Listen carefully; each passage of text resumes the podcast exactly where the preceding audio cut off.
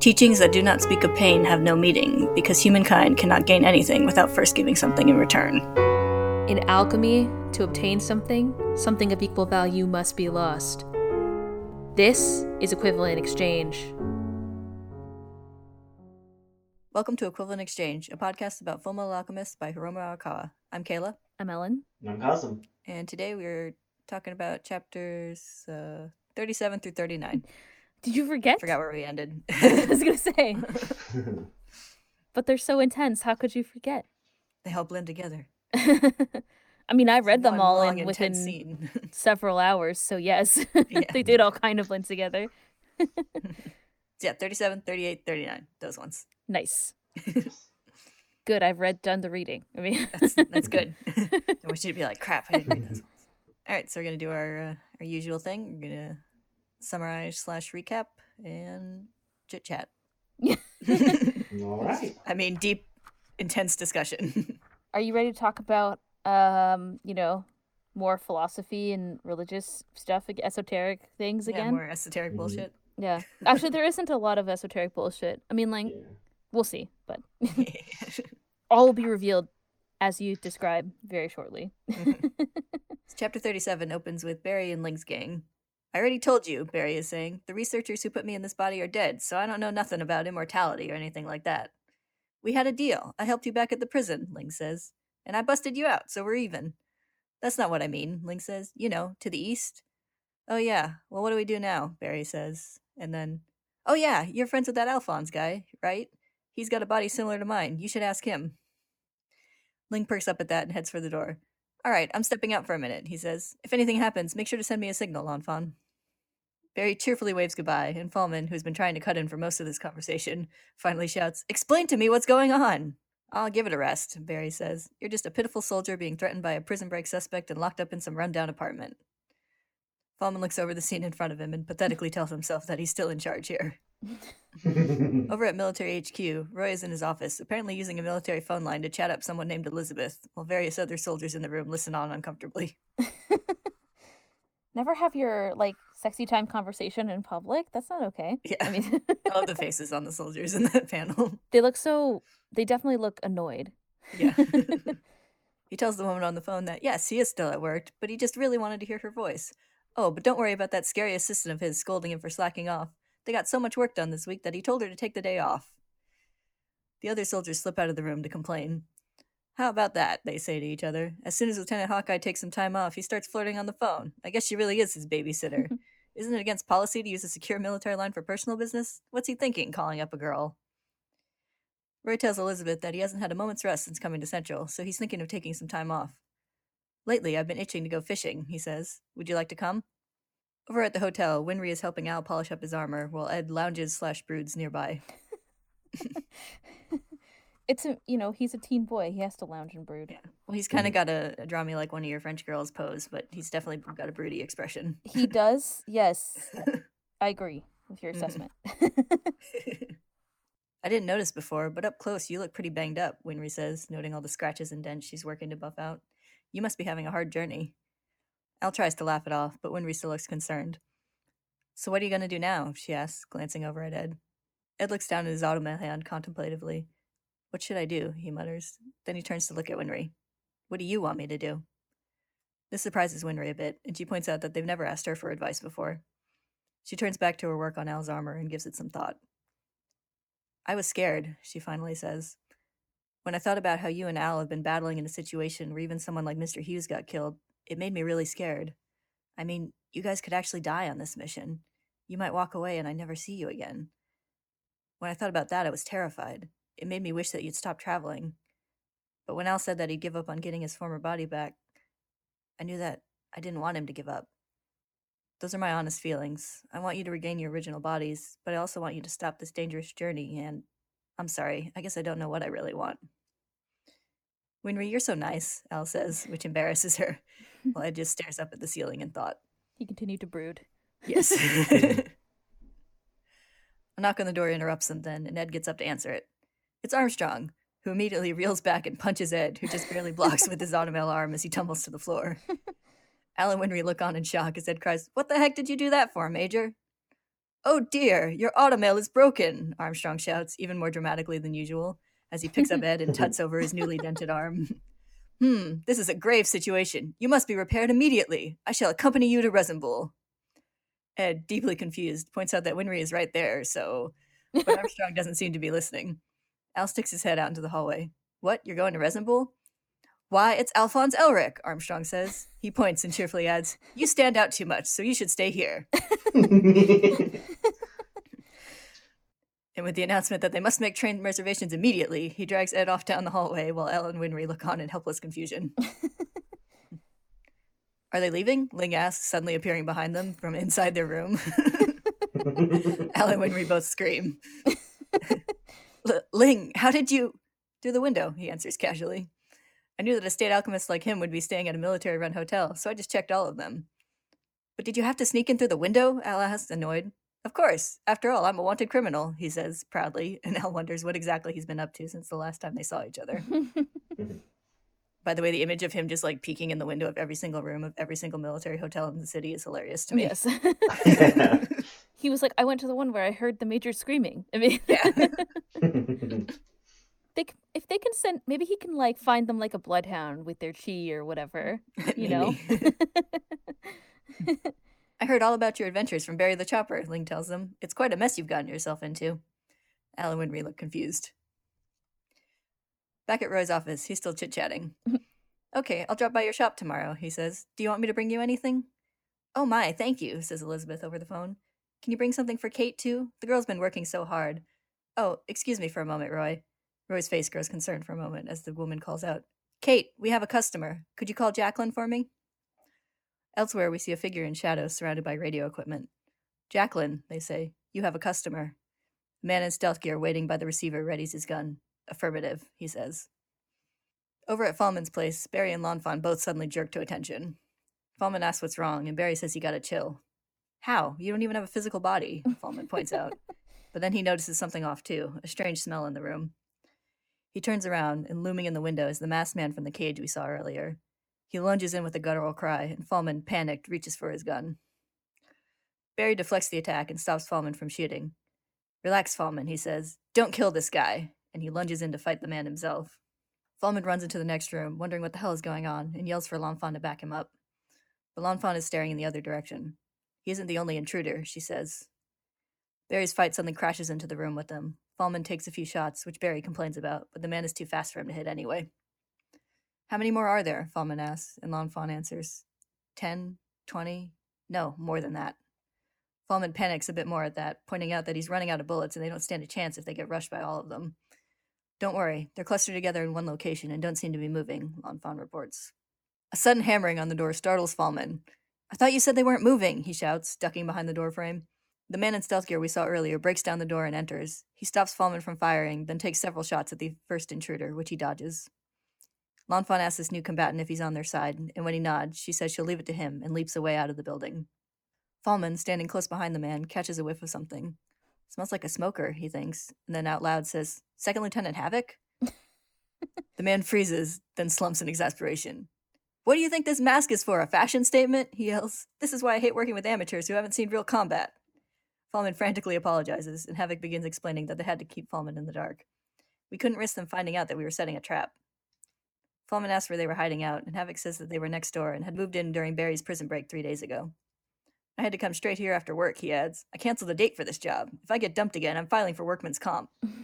Havoc shouts to get Barry's attention, but he gets tackled by the strange man and caught up in another fight. The man gets a hold of Barry's right arm and rips it right off at the seam. Barry seems to start to realize something as the man leans in close to snarl in his face. Havoc kicks at him to get him off Barry, then shouts for everyone to head outside now. Falman worries that there could be more waiting, but Havoc insists that they'll be safer outside. Havoc leads them out and engages with the strange man, firing as he closes in, but when the gun jams, it seems like he's cornered. Falman shouts to him in concern, but a shot suddenly rings out, and a bullet pierces right through the man's hand and shatters the edge of his mask, sending him tumbling. "I told you we were safer out here," Havoc says, glancing up at the window of a high tower nearby. "We have the Hawk's eyes watching over us." And up in her sniper's perch, Riza Hawkeye prepares to take her next shot. Yay. Did you see her? "I heard a loud noise," says Roy's voice over the headset she is wearing. "What happened?" Nothing to worry about, she answers calmly. The customer was being mean to Jacqueline, so I had to slap him. You're as strict as ever, Elizabeth, Roy says with a smile. He asks if he should hang up since she seems so busy, and as Risa fake banters back with him, we see Fury monitoring all their communications, with Black Hayate sitting nearby, being mm-hmm. a good boy. Good boy. This is the most words I've ever heard your owner say, Fury comments to the dog. Back on the ground, Havoc holds a gun on their attacker and orders him not to move, then wonders if he can actually understand anything they're saying. The man looks up, and with more of his mask falling away, Barry suddenly realizes what the weird feeling he's been having means. Hey, what the hell? I mean, no way. That's my body, he shouts, which obviously shocks Falman and Havoc. Those bastards put the soul of some lab animal in my body, he adds. What do you mean, Falman asks. It's not that complicated, Barry says, meeting his own eyes. My body came to get its soul back. Falman and Havoc wonder what to do now, since this might mean that there's some way for Barry to return to normal, and obviously he would want that, right? But as always, Barry has his own priorities. I can cut up my own body with my own two hands, he shouts in glee. How many people get to slice and dice their own bodies? Falman and Havoc look a little horrified by this, but Barry goes on. I'm having flashbacks to my first victim, my wife. She was a beautiful woman, far too good for me. I'm getting the same chills down my spine as I did back then. I can't stop myself. I want to slice it up. You know what I mean, right? You've had the urge, haven't you? Hell no, Havoc says. Anyway, isn't it natural to want to return to your original body? Looking actually slightly melancholy, Barry points out that the body won't last much longer, looking over glimpses of flesh that seem to be festering and sloughing off, and they realize that what they've been smelling from the man is the scent of rot.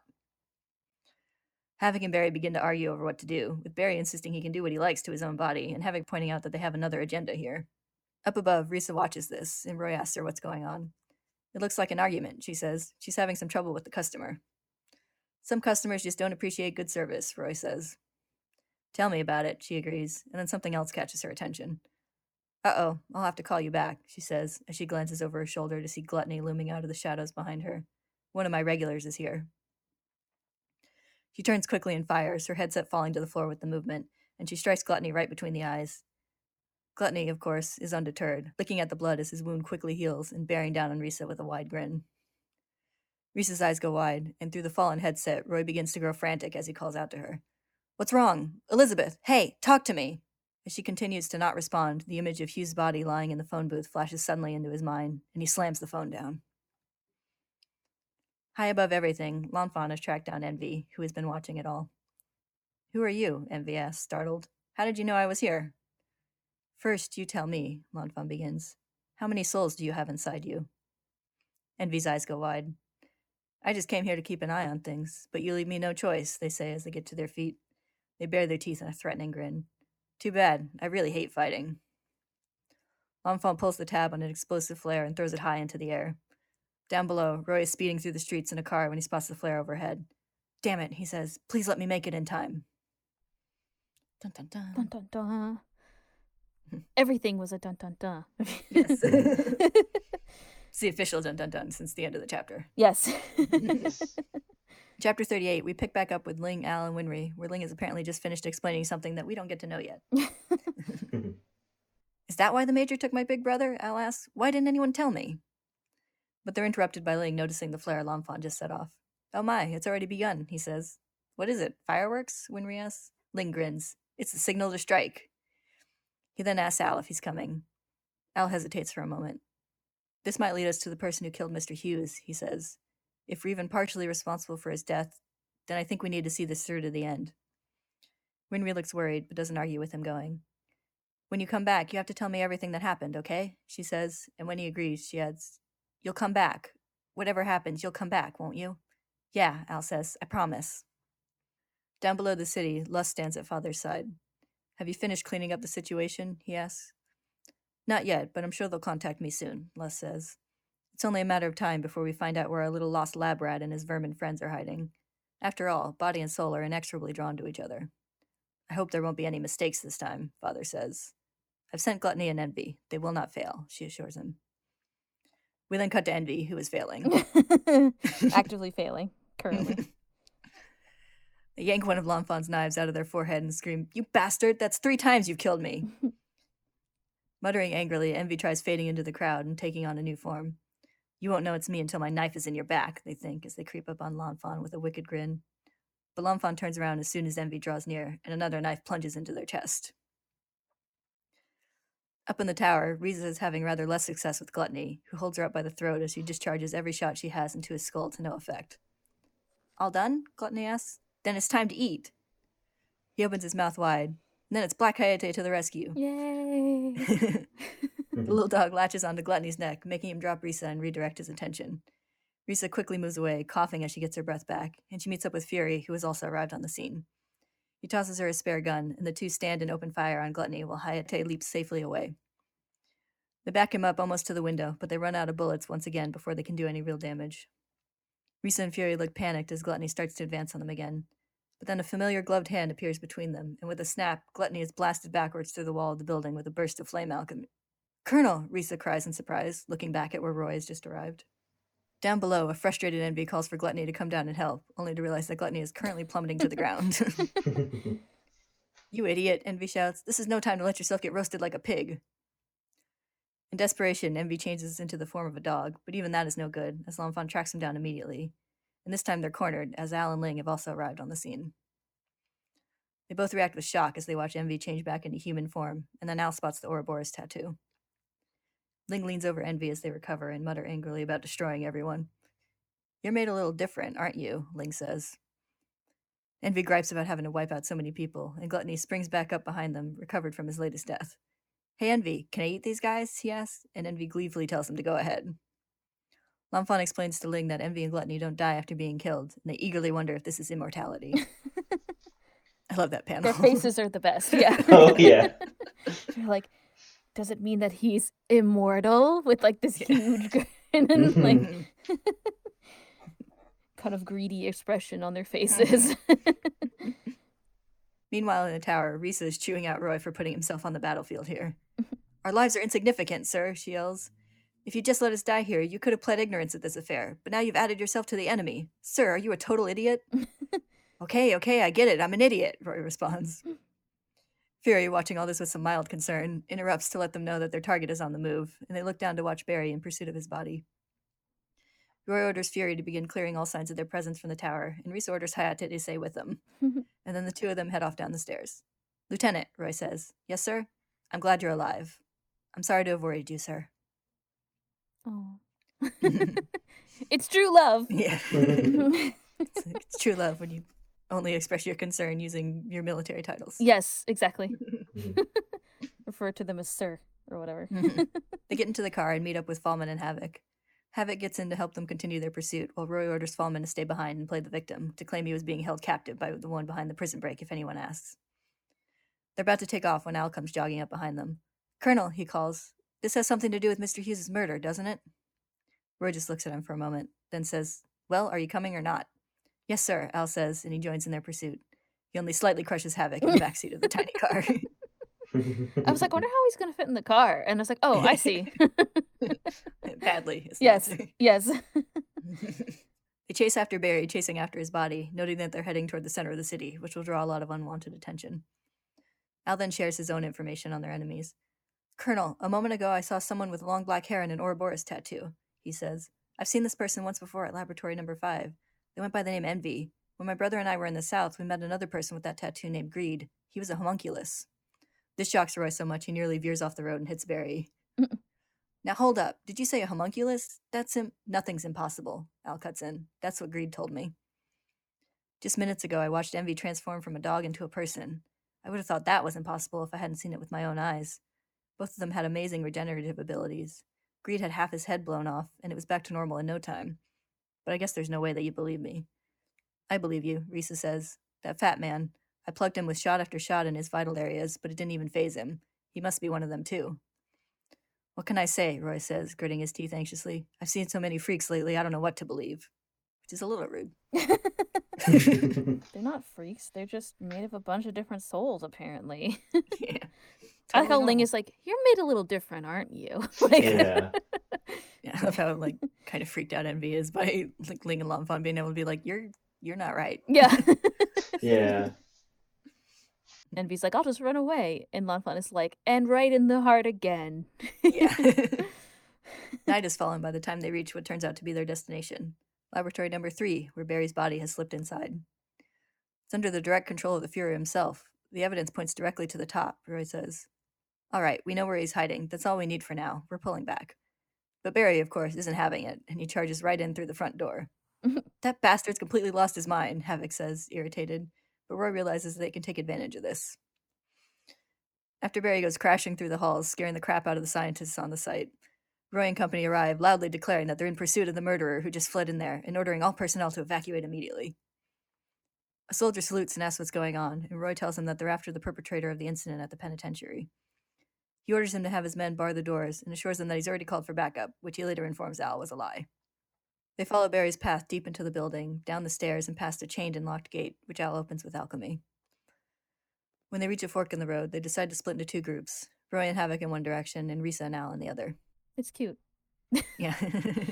At least Team Riza and Al is cute. Mm-hmm. Yeah, it's sweet. Al worries for a minute if he's getting in the way of their mission, but Riza adorably gives him a pat on the chest plate and reassures him that his alchemy has been coming in handy, and that she'll be counting on him if they come against something that she as a soldier can't handle. Oh, yes, ma'am, Al says, clearly pleased. See? Cute. So yes, it's very cute. Yeah, Reese is definitely the one who should have talked to them about Hughes. I stand by what I said last time. Down the path Roy and Havoc took, they've come across a series of rooms with barred windows and doors, which they note resembles a prison. They enter one wide, destroyed room full of debris and the remnants of scientific equipment. He looks at a table bearing restraints and bloodstains with distaste and adds, "Whatever they were doing here, it doesn't look like legitimate research." Then a new voice enters the conversation. "Not only did they fail to finish you off, but they allowed you to come here. What on earth were Envy and Gluttony doing?" Men both turn around sharply, weapons ready, and Havoc's eyes go wide as Lust approaches. "First you stood me up on our date, and now to find you in a place like this," she says to him, smirking. "I thought we had something, John." "Solaris, what are you doing here?" Havoc demands, and Roy says, "You know her?" "Oh yes, John and I are dating," Lust says, clearly enjoying this. Roy points out her Ouroboros tattoo, which Havoc says he also just now saw for the first time. "I'm sorry I had to deceive you, but I needed information," she says. "I can see why you fell for her," Roy says dryly. "After all, you're a sucker for big boobs." "I can't help it, sir. I just love boobs," Havoc admits with tears in his eyes.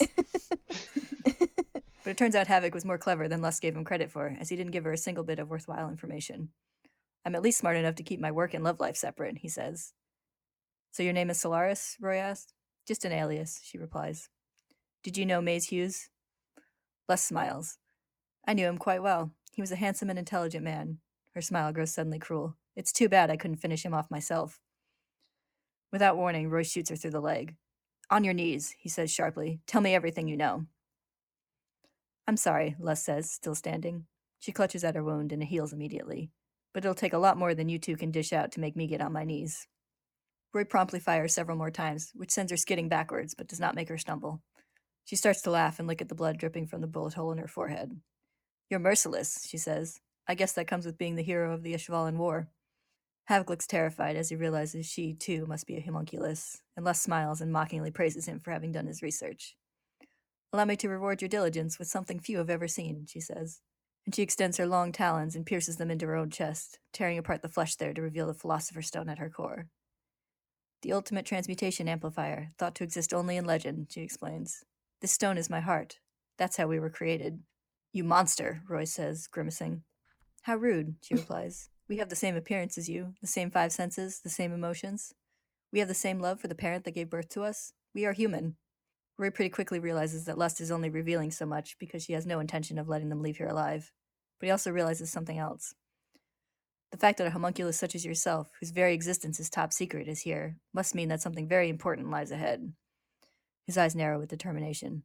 "I'm going to find out what you're hiding." He then humorously tells Havoc he's going to have to break up with this girl, and Havoc, looking much more freaked out than his boss, bemoans his terrible luck with women. Lust, unimpressed, swiftly slices Roy's gun in half before he can make a move. Roy shouts for Havoc to cover him as he quickly pulls on his gloves, but Lust cries, "Too slow," and makes another cut. This one through the, this one through a water pipe overhead, which quickly drenches both of them. "Let's see you start a fire now that your ignition gloves are all wet." Both men wisely turn tail and run, diving out into the hallway and taking cover on either side of the door. "What do we do, sir?" Havoc panics. "She's going to slice us up like loaves of bread." But Roy is a little less freaked. "Hmm, that woman underestimates me," he says. "This is actually a boon. Where there's water, there's an ample supply of hydrogen. I can transmute as much flammable gas as I want, and in that sealed-off room..." He puts his gloved hand down on the wet floor and begins the transmutation, which sparks under Lust's feet, and then Havoc, the smoker, stands and hurls his lit lighter into the room. Lust has a split second to look shocked before the big kaboom. After a moment, Roy and Havoc enter the burned-out room. Havoc finds his lighter on the floor, warped and broken, and complains that it won't even light now. Cigarette in his mouth, he turns to ask Roy, then realizes he can't light anything right now. You better not be calling me a wet match, Roy snaps. They venture further into the room, and Havoc asks Roy if he thinks she burned up. She was either blown to bits or incinerated, he answers. No, definitely incinerated.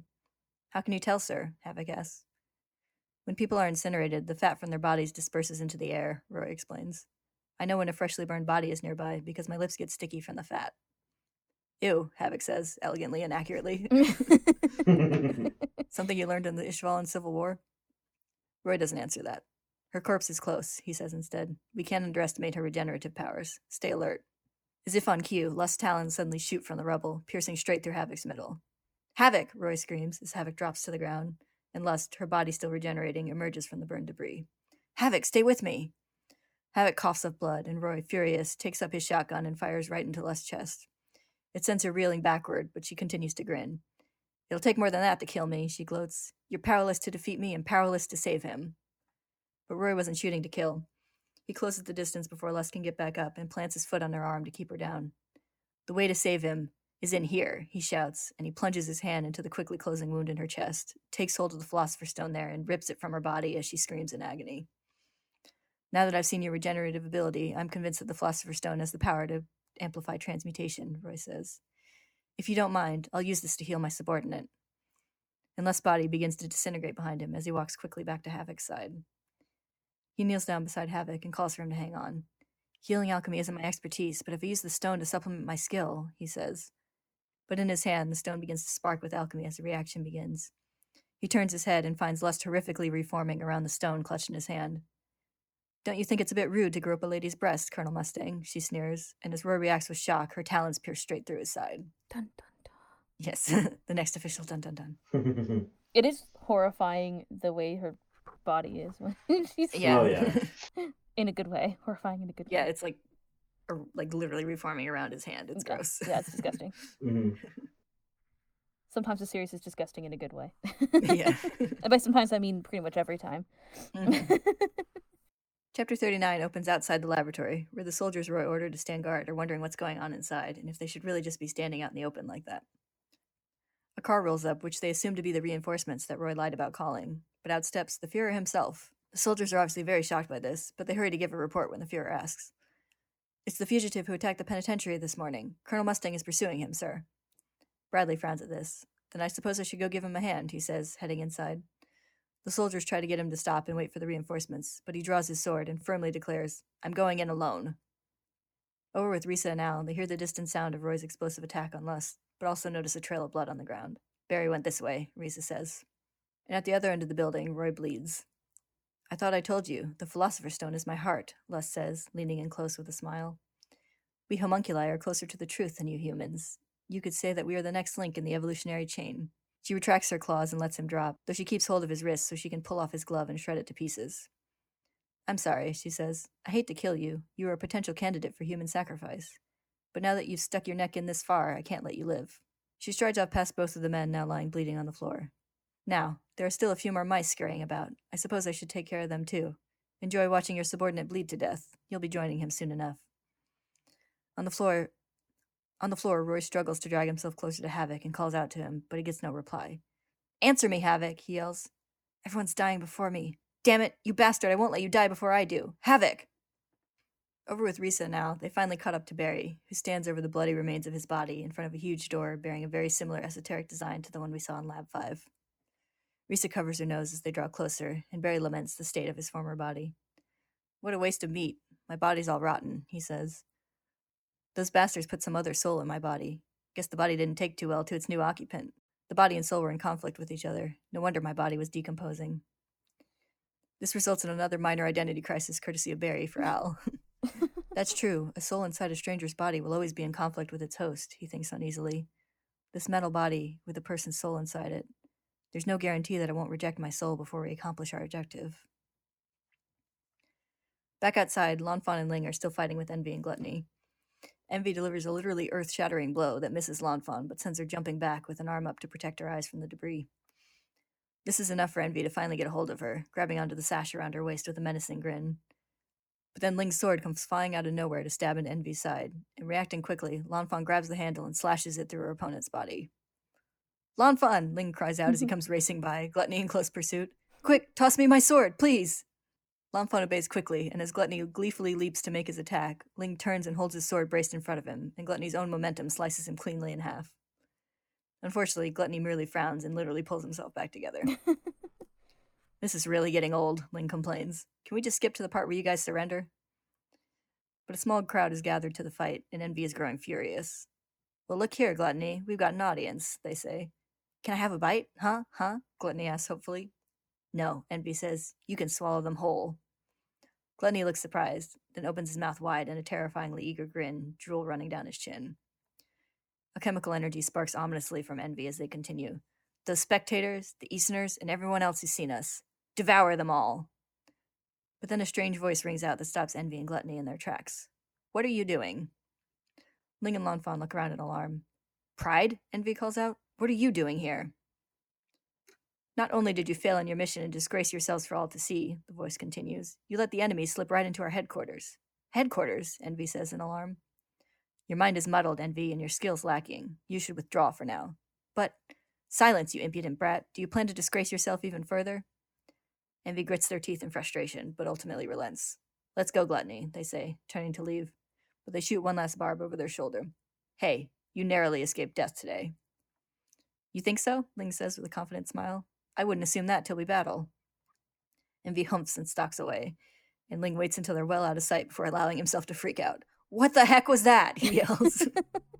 Lan Fan apologizes to him for allowing the key to immortality to escape, but Ling dismisses that.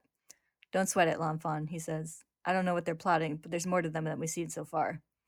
Plus, I think they have some more comrades, so we really did narrowly escape death." He wipes the sweat from his face, looking fatigued. Truly, there are a lot of interesting people in this country. Back at the stone door beneath the lab, Lust has arrived on the scene. She's very annoyed when Barry greets her cheerfully. "Number sixty-six, she snarls. "I see. So they used you as bait and I fell for it. Why did you help the colonel?" "Heh, what can I say? I gotta be me," Barry says. "I never wanted to live my life, such as it is, kissing up to you freaks and hiding in the shadows. But even when I escaped after lab number five fell, I had to keep a low profile so you wouldn't find me. The only way I can be free is if you're all dead. But above all, I want to chop you up." "Tisk, tisk, what am I going to do with you?" Lust asks with a sigh. She turns her attention to Al. "And you, armor boy, you just had to tag along with the big boys. Now you leave me no choice. Killing two candidates for human sacrifice in one night is quite a setback." "Human sacrifice? Two of them?" Al asks. "That's right," Lust answers. "You and another." "Hey, lady, stop chit-chatting with the help," Barry cuts in, annoyed. He lifts his cleaver and jumps in for the attack. "The next words to come from your pretty mouth, Lusty, will be your last." But Lust simply extends her deadly talons and with one quick swipe cuts Barry's armor body to ribbons. "I hate rude men," she says as the pieces clatter to the ground. She walks over the remains toward Riza and Al. "Now, who wants to go first?" she asks. "Armor boy? Or maybe the lieutenant? You seem like the loyal type. Very soon I'll send you to join your commanding officer." Riza's eyes go wide. "Wait," she asks in a slightly shaky voice. "You said two candidates in one night? It can't be. It can't be."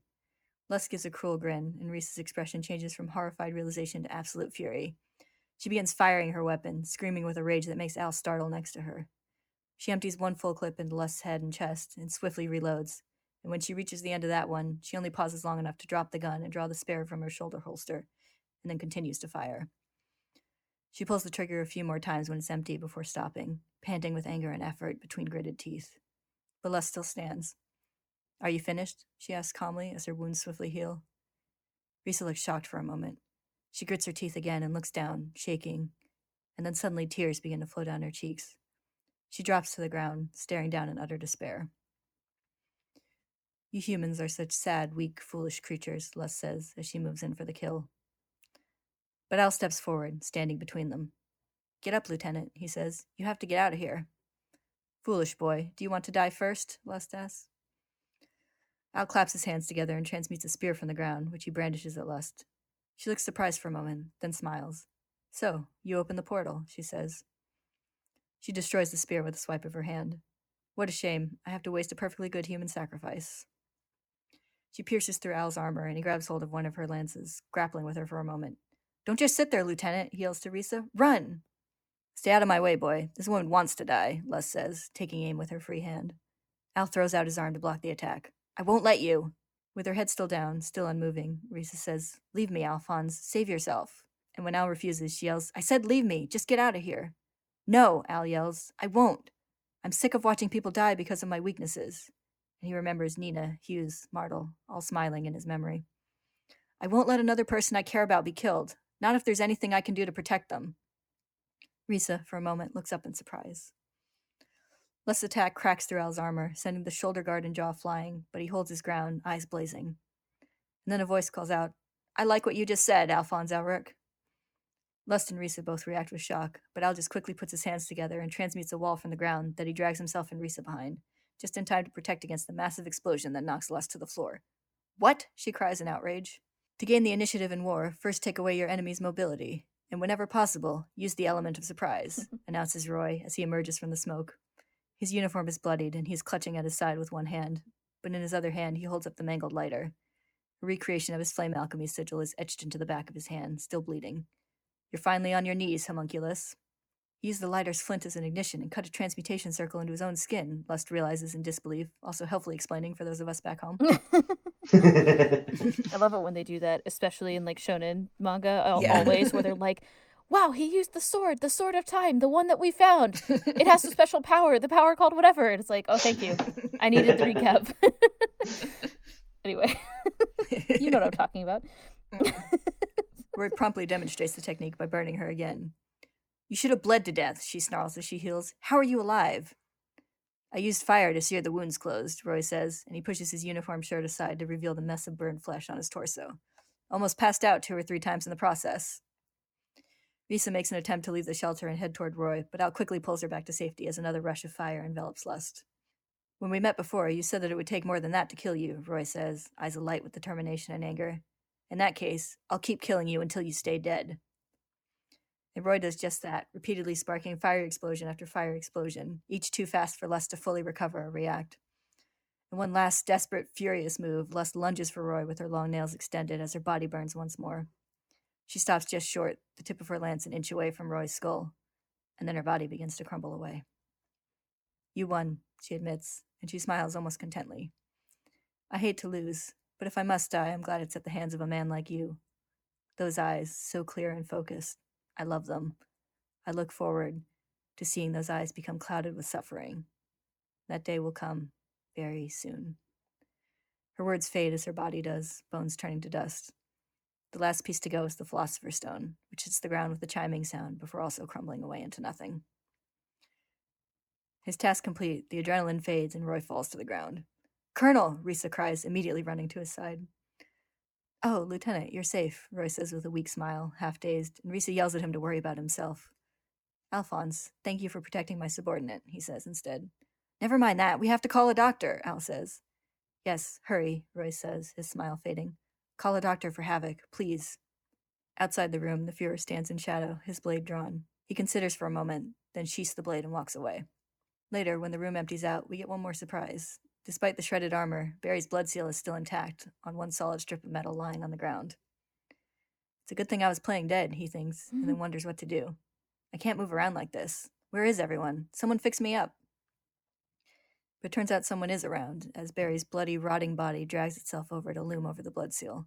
You're still alive? Barry panics. No, don't come any closer.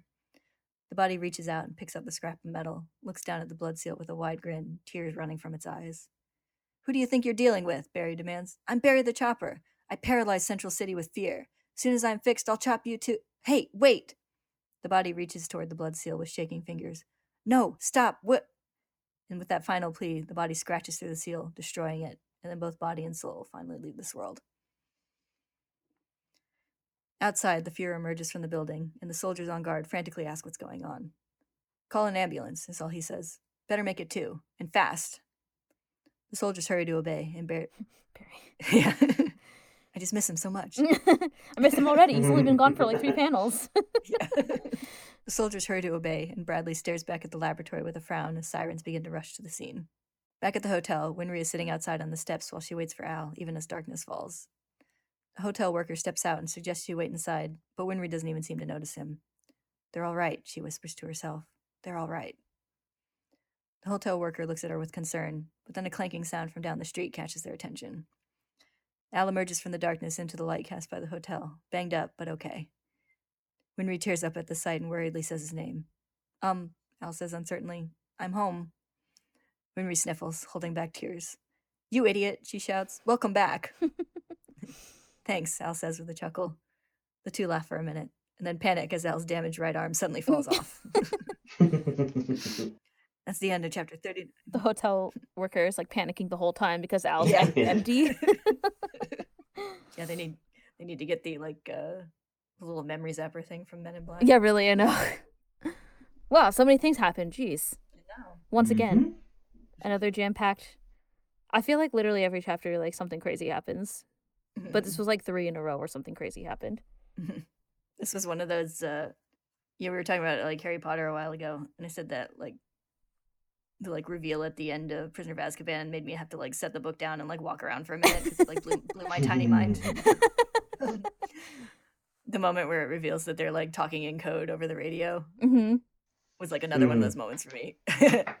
I was yeah. like, I mean, obviously I read it as an adult, so I was like, I'm pretty mm-hmm. sure they're talking in code, but I was like, who the fuck is this, like, guy who's, like, he's calling Jacqueline? I thought it was just, like, a some kind of, like, hitman or like a random person. Yeah. But I love when he goes in and Falman's like, is that you, Havoc? And he's like, God damn it. Like, oh, I see. Mm-hmm. Yeah, that page where it like cuts over and has to like, Jacqueline, you have a customer. Mm-hmm. But I was like, holy shit. Holy shit. Mm-hmm. I mean, it was, it was still great. I was just like, I'm pretty sure yeah. he's talking in code. There's no way. Yeah. yeah. But to whom and what it was about. Mm-hmm. He's like, oh, a customer's here. Yeah. Like, what the fuck is I this? I think I knew something was up when he was like, I want to go fishing. fishing but, but fishing yeah. for what? And with what? And how? Mm-hmm. It was kind of an interesting set of... It's So, okay, so he, so just to clarify, they... So the homunculi released Barry the Chopper's body, but they didn't know about that. But they had previously set up this scheme to let to chase Barry into, like, to try to lure whoever was behind... Hughes, like Hughes murder, because Roy, I guess, knows that they're all interconnected. Like they would have known about Barry in Lab Five, because he found out mm-hmm. something because he was investigating. Yeah, yeah. I think they, yeah, I think they just knew that like they would be interested in doing something about Barry. Yes. And so they were just kind of waiting to see, since Barry had right. revealed himself, since they sent him into the penitentiary. Because they did apparently. say, well, he said like, okay, we know where the enemy is. You don't need mm-hmm. to go any further. Because he had run into the to Lab Three, uh, yeah, mm-hmm. and Barry the Chopper basically ignored them, and that's where the whole thing fell apart because they were just gonna stop the their mission there mm-hmm. essentially. Mm-hmm. But then Roy was like, "Actually, we can use this to our advantage," and they're like, "We're pursuing mm-hmm. the murderer." Yeah, yeah. Mm-hmm. Which is great. I mean, I don't know if it worked out for them. They all almost died, so mm-hmm. Mm-hmm. they did kill a homunculus, though. They did. So one down. Yes. Two down, really. Count Greed.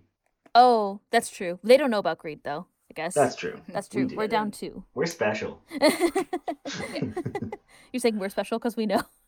Yeah. We're the audience. We have omnipotent knowledge. Irony. Yes. Well, they don't know about all the others. I mean, they know about, and the only one they know about for sure was Envy until this time. Mm-hmm. And then they knew about, so they know about Envy. Like, Al knows about Envy. Mm-hmm. And then Riza knows about Gluttony. So they know about Envy and Gluttony. Yeah, mm-hmm. I think they collectively. Yeah, they they'd all they'd seen Envy. I think Ed had seen Lust. I don't think Ed, Ed I don't think Al had seen Lust. No, and I don't think any of them had seen Gluttony. Because yeah. Gluttony wasn't there in Lab Five. Mm-hmm. Yeah. And then like they met Greed and realized like they were all they were homunculi and all connected in some way. Mm-hmm. Team mm-hmm. Rocket with their or yes with their Ouroboros tattoo, and then like this kind of allows them to put like all that information together. Yes. Ed Ed knows about Lust. Mm-hmm. I don't know if he remembers, because I thought they said he only remembers Envy. I think they he like drew a little crappy sketch of her. I thought he drew a crappy sketch of hospital. Envy. I think he drew it. No, because I don't think he ever saw Envy. I think he only saw Lust and oh, then got okay. knocked out. No, because didn't Envy... Envy knocked him out. Yeah, he saw both of them. Oh, okay. So he saw He did them. see both of them, yeah. Because he was getting all mad and about to, like, beat up Envy, and then his arm broke. And then Envy's like, lucky, yeah. and knees him in the gut. Yes. Yeah, yeah. Envy was the one who carried him out, though. That's how Al knows about him. Yeah, that's how Al knows. Yeah. Okay. Mm-hmm. So Ed knows about Lust, but Ed isn't there, so that doesn't matter. Yeah. None of the people who had any familiarity with what Lust looked like were there to stop Havoc from making a terrible mistake. Yeah. To be like, be more Although careful he... about screening your dates. Yeah. Although he did good. He didn't tell her anything. No, yeah, he, he did a good mm-hmm. job. Mm-hmm. For being a silly character, he's a good soldier, I guess. Mm-hmm. Yeah. I like that. Like, we've talked about it with Armstrong but before. Mm-hmm. Like how characters who, like, seem to primarily be there for the existence of gags actually have, like, talent and skills and purpose for mm-hmm. why they're in the role they are. So. And it seems like his, like, I love to, I, I want a girlfriend or whatever is set up as, like, a gag, but then it was obviously very important yeah. mm-hmm. in this series of chapters. So, mm-hmm. slash last time, the end of last Is time. It too early for a rant? A rant? Oh, yeah. It's never too early for a rant. Oh, my goodness. Can I get going? Okay. So that's kind of one of my, my main issues with longer shonen shows is that there are these characters that are, you know, the joke characters, that their their whole purpose is gags and everything. And there's just no character growth with them. You'll see them, like, they're, they're you know, kind of worthless and they're not very good. And then, you know, during an arc, they'll have their moment where they're they just kind of get... get it, they're doing much better, they're doing what they're supposed to, they're all this hot shit, and then the next episode they're like, how the fuck do I even open a can of tomatoes? I don't, I don't, what is this? I can't, I can't do this. And it's just like, you, you were literally just the best farmer in the fucking town. I've been watching a farming anime. It's okay. I haven't. I don't know where the can of tomatoes thing came from, but I had to go with it. I was gonna say, I want to watch this, like, hypothetical farming shonen. Well, after this we can read Silver Spoon. Isn't that a farming I shonen? Say, I, do, I was gonna say there is a farming anime, but I don't know if I. I, I guess it might technically be a shonen, but I don't. I don't think it has, like, a tournament arc. Then he used his powers to grow the best cow for four H. Yeah. Yeah. But yeah, Arcade uh, has a farming manga called Silver Spoon. Yeah. It's good. Have you read oh. it? I've never read it. I've read a lot of it, not all of it. Okay. Mm. It it came out, I think, I don't know if it's done or on a break or... I don't know. I don't know what its status is, but it's it was word. coming out weekly, so it was more than I could keep up with. Mm. mm. But um, it is very good, obviously. I mean, yeah, I think she's demonstrated her story writing or her storytelling mm-hmm. abilities in this mm-hmm. series. I'm sure that no matter what, it's good. It's pretty interesting to go from this, like, you know, action-packed, like, fantasy shonen series to, like, a fairly realistic, uh, like, slice of life kind of farming series, hmm. but uh, hmm. very good in a different way. Hmm. But you're okay. But I agree with your rant because yeah. uh, back to back to the topic at hand. I agree with your rant because I don't know. I mean, I haven't. It's not like I've watched every single shonen thing that exists or read every single shonen thing that exists, but typically it's not my favorite genre because of that. Things get really, like, extended for a long time mm-hmm. for no reason. And yeah, like, like, the, like eight hundred chapters of stuff kind of series. Yeah, that's what I like about Fullmetal Alchemist. It's, you know, one hundred eight chapters, tells its story. It has a story, and the story like, is yeah. done. Yes. Yeah. It's not just like mm-hmm. I mean, I know a lot of people love One Piece, but it's not mm-hmm. been running for thousands of years, you know? Yeah. I can't even wrap my head around how long One Piece is. It's it's like I try to contemplate it, and I'm like, that's too many. That's too many chapters. It's so long that to catch up would just take you forever. I know. And I don't think that it's, like, episodic. Like, it's not like, you know, like Doraemon or whatever, where you could probably mm-hmm. just watch it and it's not like you need, like, prior context, but yeah. I don't know. I bet someone's broken down, like, here's the filler arcs you can skip and stuff. Oh, somebody's yeah. done that for every series that ever existed, which is helpful, you know? Yeah. Yeah, I don't know. Jesus. The chapter list can't even fit on one Wikipedia page. What? Because it's so long? There's list of One Piece chapters, one through one eighty-six. List of One Piece chapters, one eighty-seven through three eighty-eight. Oh list of One Piece chapters, three eighty-nine through five ninety-four. List of One Piece chapters, five ninety-five through eight oh six. And list of One Piece chapters, eight oh seven to current. There's ninety-seven volumes. Mm-hmm. It's been running since nineteen ninety-seven. Mm-hmm. They're at almost a thousand chapters. I'm losing my mind here. Yeah, how do you keep a plot going that long? No, they're over a thousand. Oh. We just haven't been put in a volume yet. Wow. Holy shit. You sound really upset. Like, you're like, I am. I am really upset. Oh, Lord. I don't, I wonder why. There's something that's off-putting about that to me, too. I mean, even, like, like, I liked Inuyasha, but it's long. Like, it's really long. I've never read all the manga. Yeah. There's just, I don't think there's any story that needs to be that many chapters. Like... But anyway, anyway, before the number of chapters broke my brain. Um, yeah. Before Cosm's rant, which I agree with, essentially. Well, I was going to add, oh. like, in addition to it being, like, you know, one hundred eight chapters, tells its story, and it's done. Um, it's like, yeah, the characters are all, like, they have, all have a purpose for being there. They all mm-hmm. have internal lives and, like, development and stuff. Even, like, the third, all the, like, Cheska mm-hmm. came back recently. Yeah. I was going to say, it's like, and most of the characters, like, come back in some way, even if it's not, like, a hugely significant mm-hmm. character. Like, even, like, you know, Kyle from oh, right, yeah. Mining Town came back yeah. in a recent chapter. Yeah. Like, it doesn't, like, forget about. Like, I think that's another thing that a lot of mm. anime in general, but um, I guess media in general, yeah. but um, especially in shonen anime, it's like where they're like, oh, we had this, you know, heartfelt, emotional moment with these characters in this town, and now we're going to leave and never talk about them again. Yeah, for sure. I think Ito Ash is guilty like, of that for sure. There's, like, a ton yeah. of random mm-hmm. where they're like, and then we helped the, like, lord of this village, the end, and then you, they never yeah. see them again or whatever. Yeah. But it's like Ed and Al have like talked about Yuzwell since then, mm-hmm. and like in this chapter alone, they brought up Nina again, along yep. with um, Hughes and Martel. I'm not crying. Yeah, you're crying. Yeah, yeah. Mm-hmm. Like, Nina was like what chapter four, or chapter five. Yeah, we talked about it a mm-hmm. couple episodes yeah. ago. It was quite early. Yeah, we were talking about when Scar but showed it's still, up. Yeah, yeah, but it's still like emotionally affecting these characters, and it's something they still think about. Mm-hmm. I think it's pretty realistic in that way. It also mm-hmm. hasn't, I mean, it feels like it's been a long time mm-hmm. for us. It's been weeks and weeks, but I think, like, in the context of the story, it hasn't actually been that long.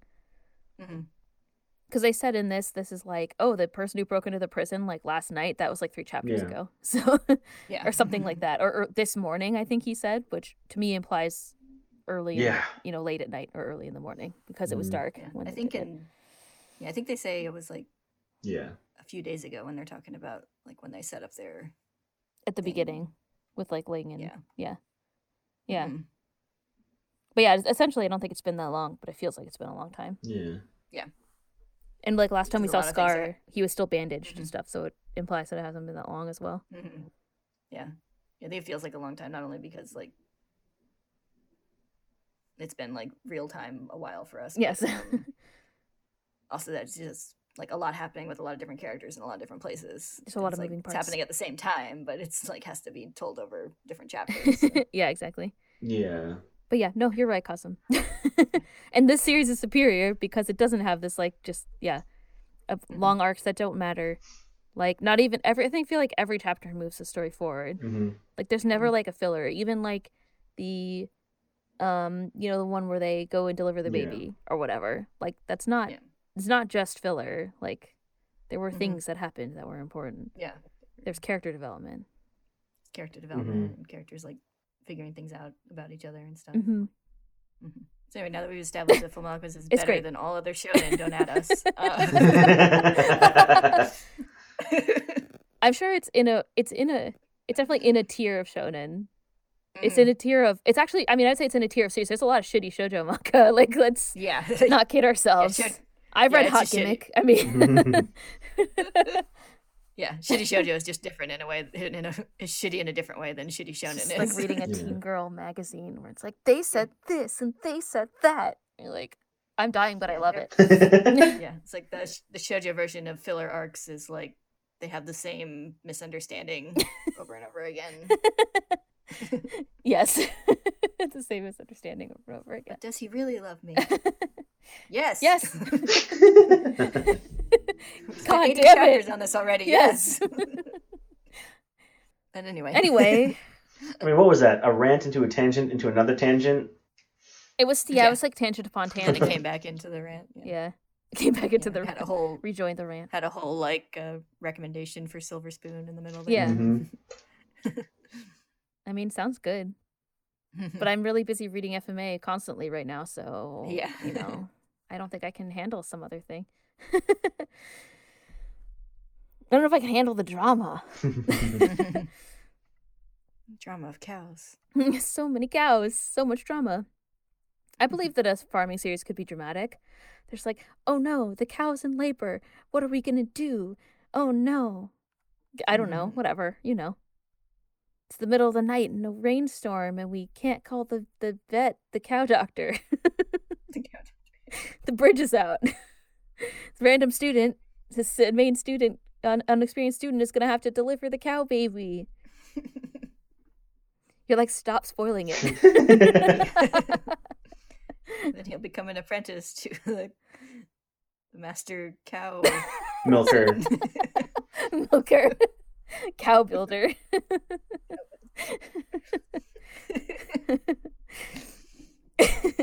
It's like, I guess one who breeds cows could be called a cow builder. Yeah. The, like, you know, the lab where they go in at the end? This is kind of a rant. It's so messy. Like, the I feel like if you're going to be conducting sketchy experiments, you shouldn't do it in a dirty lab. Like, what what are you doing? Mm-hmm. I feel like all these, like, okay, like, we know the visual language for abandoned means full of garbage. Mm-hmm. But, like, it should just be, like, immaculate but covered in dust. Mm-hmm. Like... Well, it seems like, like, like, the room was, like, crumbling. Like, something had happened to the, like, building foundations. Because it's, like... There's a lot of damage in the building. That, yeah. But they're all just walking around on top of it. So... Mm-hmm. Well, what else are you gonna do? I mean, yeah. I guess they built another building on top of it. It's like one of those, mm-hmm. like, hidden cities where there's, like, yeah. a... Like, that one sank into the swamp. Yeah. Built that one burned down, fell over, then sank into the swamp. The building does look like the walls are, like, cracked and stuff. Mm-hmm. Mm-hmm. I was surprised there was water in the pipe for Lust to be cutting. Yeah. yeah. I guess it could be piping to the building above. That's what... I guess it's just... It's implied that it's like a basement of the building above, but essentially as they get deeper and deeper into the thing, because first they they find the gate, you know, they walk through the halls, the first, the upstairs halls look normal, then they get to the gate, then it's like kind of a sketchy hallway if you look at it, like it's it's mm-hmm. darkened, and obviously it's gated off, but it's not in disrepair like the lower part where they end up, right? Yeah. And then once they get into the sketchy lab, then it's really sketchy. Yeah, because like doors are like falling off the hinges and like. Mm-hmm. Windows are Other cracked. Parts of the piping are like broken and fallen and stuff. It's like so. The lab in Stranger Things. Where do you think something bad happened here in these labs? Yeah. That they're all like completely damaged.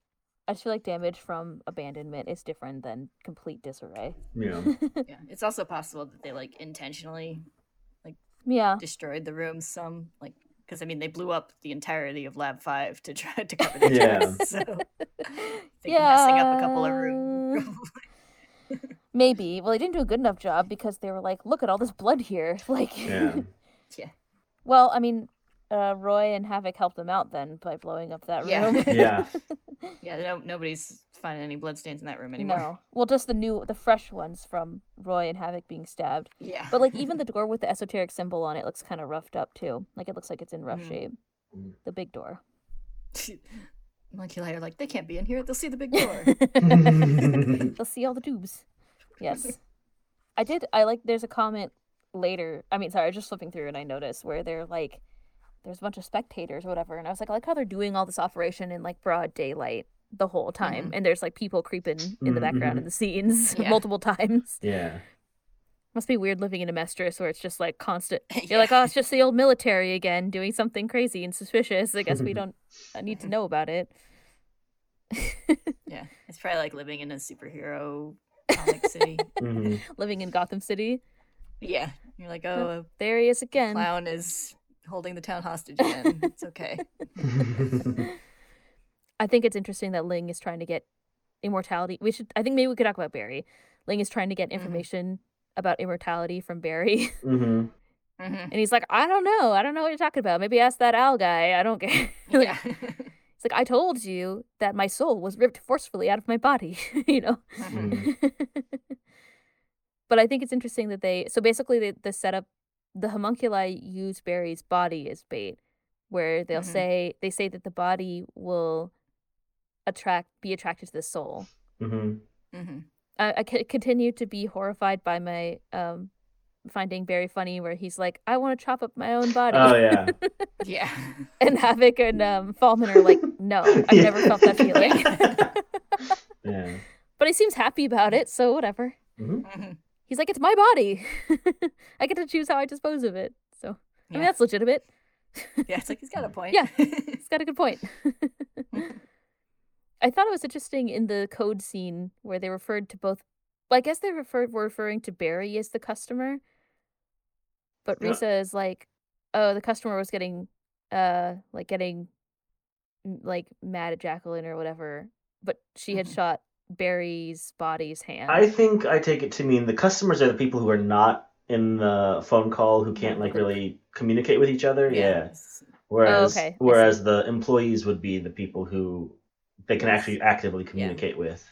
I think a customer is like any of the people that they're trying to move around. Yeah. yeah okay. Like move around. Yeah. I so. see. Because mm-hmm. mm-hmm. like she also refers to Gluttony as a. Oh, exactly, that's right. Yeah. One of my regulars here. Mm-hmm. I think it was endearing that Roy drove over there to help them. Yeah. Mm-hmm. Yeah.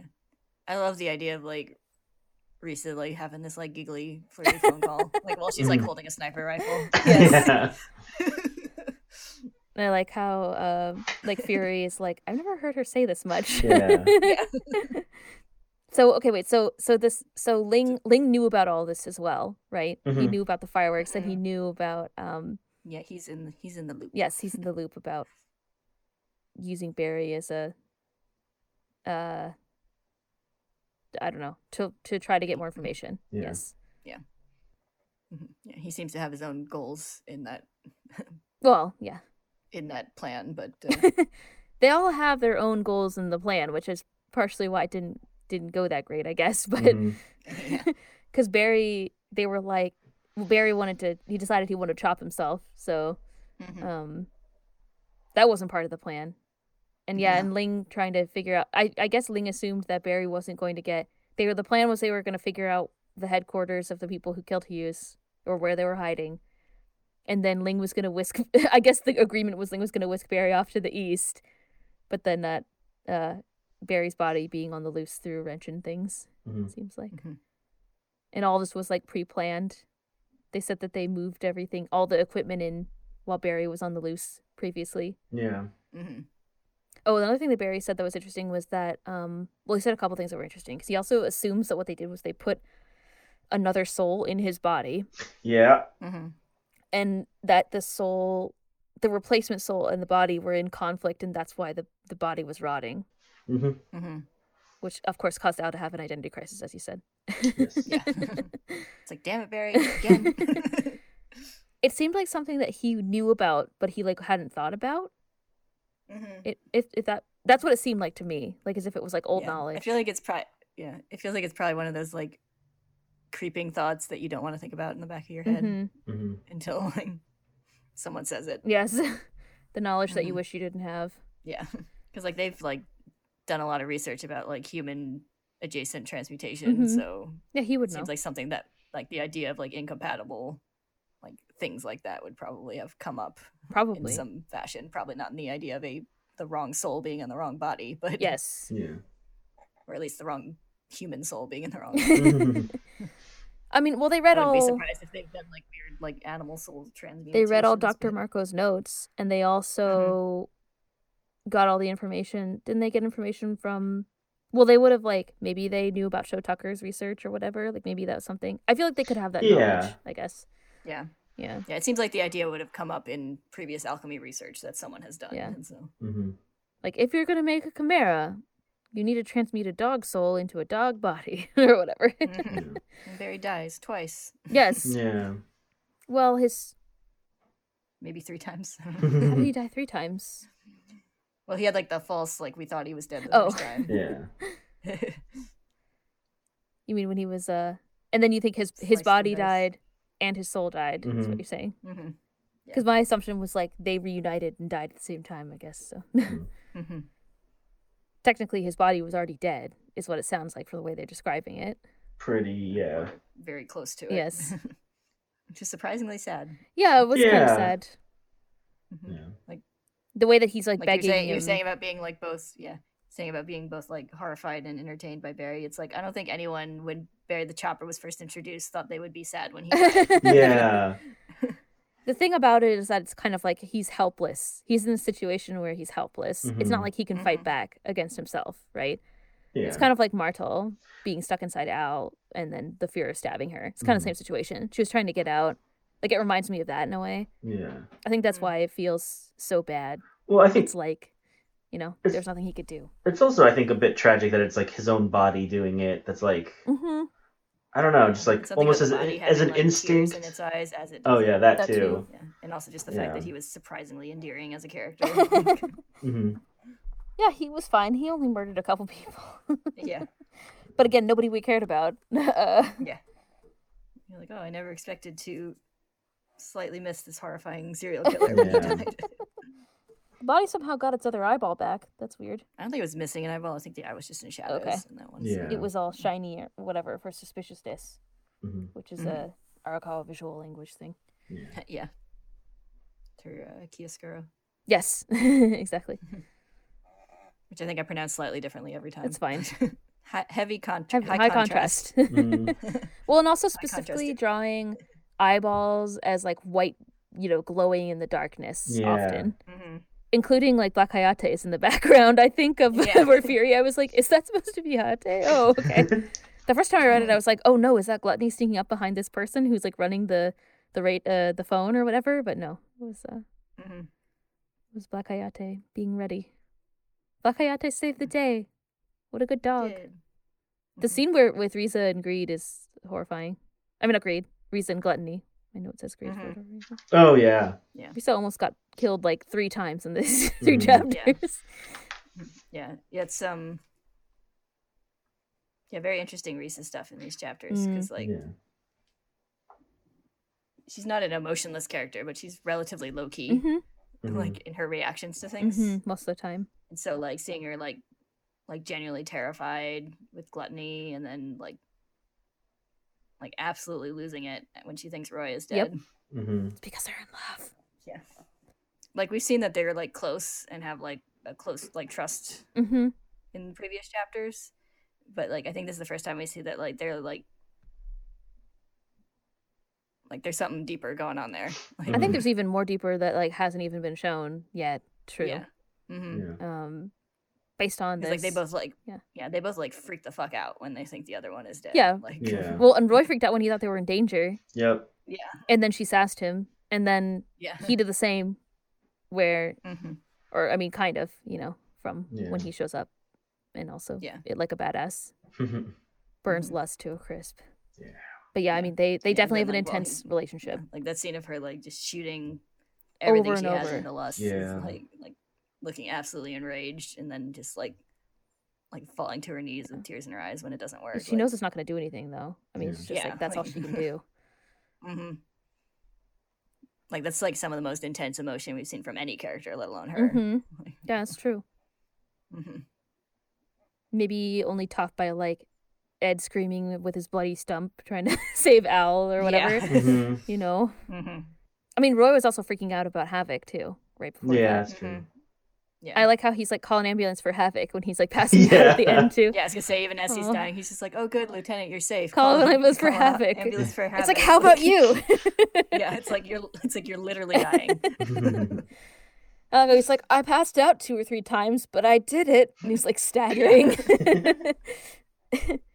That was really great, actually. When I was reading this the first time, like de- obsessive, like devouring the pages as fast as possible. I was like, no, they can't be dead, no. And then Roy. Mm-hmm. Roy saves the day, and I was like, that is a good mm-hmm. idea. Good job, Roy. yeah, it's a seriously badass moment yes. for Roy. Yeah. Like, yeah. Like, we've known he's competent, but this is like,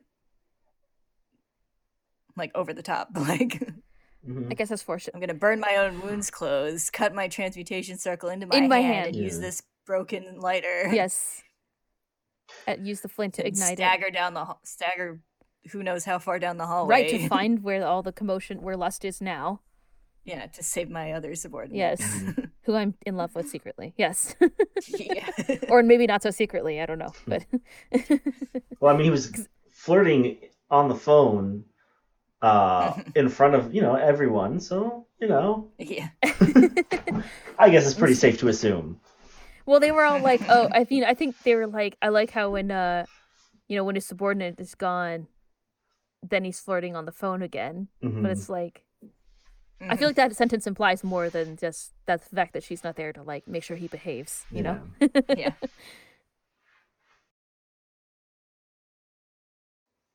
Well, so um, with him having the to cut the, the transmutation circle in his arm, yeah. had me thinking about, like, why aren't tattoos a little bit more common? Because, like, yeah, if you... Yeah, if he had a tattoo, maybe he should get a tattoo. Yeah. And then I thought about... What if he can have the scar on his hand, like Harry Potter? Mm-hmm. The, like, or whatever. Yeah. yeah. yeah. Wasn't it I must not tell lies carved in yeah. his hand? mm-hmm. Yeah, I don't know. Um, but I thought about the two people that we've seen with tattoos or something. Um, Scar and Kimbley both have a tattoo. I don't know if, if, if Kimbley's is a scar or if it is a tattoo. It might look like it, it was, like, etched in. It's a tattoo. Yeah, it's pretty dark um, lines. That's right. Okay. Yeah, you just have to be um, committed to your art. Maybe Roy is, like... Maybe he just doesn't want, like, um, I don't know. Well, I mean... Uh, I have a spoilery speculation on why he might not want to do that, but I'm not going to say it. Okay. Mm-hmm. But, like, not just Roy, but I, I feel like the the only two people we've seen are the two villainous... Kind of bad guys. Yeah. Yeah. I feel like it's probably, like, um, one, culturally, they don't tattoos don't seem to be a huge thing. Yeah, all the villains are the ones with tattoos in this story yeah. that I've seen so far. Because, like, you don't see even just, like, regular tattoos on, like, any characters. Um, no. Yeah, I've seen a lot of characters true. that look different and, like, look that aren't all, like, homogenous looking, but none mm-hmm. of them have tattoos that aren't, like, antagonists in the story. Yeah. Mm-hmm. I would say. So it's probably something that, like, you know, you'd have to, like, be really dedicated to it to want to do that. Mm-hmm. Maybe. Which, I mean, it's normal for regular tattoos, too. I mean, it's something you want to be like, that's going to yeah. be there forever. Like, that's true. Um, and, two, it's, like, I think a lot of alchemists don't specialize as intensely as that as could Roy be. does. Yes. Like, yeah. So they want to, like, have flexibility to draw different circles and stuff. Yes. Mm-hmm. I mean, the glove. It's not like he only does that, because mm-hmm. he he did. I mean, he said, like, he talked about his knowledge of medical alchemy and stuff. Like, he has a lot of other knowledge, so maybe he does yeah. do other things. We just only ever seen him use the the weapon, like mm-hmm. use his gloves and use his. Yeah, that's I'm just sure his the, specialty. Yes. Yeah, I'm sure he has the capability of doing other things, but having that, like, his specialty, like, on the glove is like having a, like, you know, weapon con- like yeah, like holstered or whatever. Mm-hmm. Well, and he has more than one. I think mm-hmm. we've seen him, like, he'll take one out and use it, and then if something happened to it, he can take another one out. Usually. Yeah. I feel like mm-hmm. I think that happened a couple chapters ago. I think so. Yeah. Yeah. He just maybe he didn't have one with him, an extra one with him this time or whatever. Yeah. Because well, he left in a hurry. Yes. That's right. He wasn't necessarily prepared. Also, this wasn't the plan. The plan yeah. wasn't yeah. to fight people, so he wasn't maybe wasn't prepared for that. But yeah. Yeah. It's He's okay because he freaking out and running to make sure Riza wasn't dead. Yes, exactly. Or the others, but, you know, especially her. Yeah.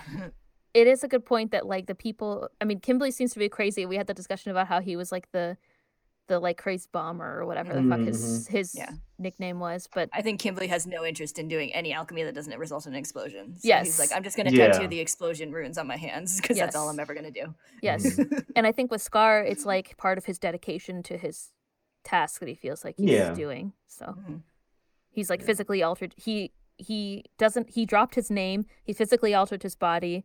He like cast off all of his you know most of his like. possessions and whatever, right? Mm-hmm. So yeah. he's completely dedicated to whatever his mission is. So I think it's kind of like part of that. Yeah. Mm-hmm. And I think the Ouroboros tattoos are just part of their their look.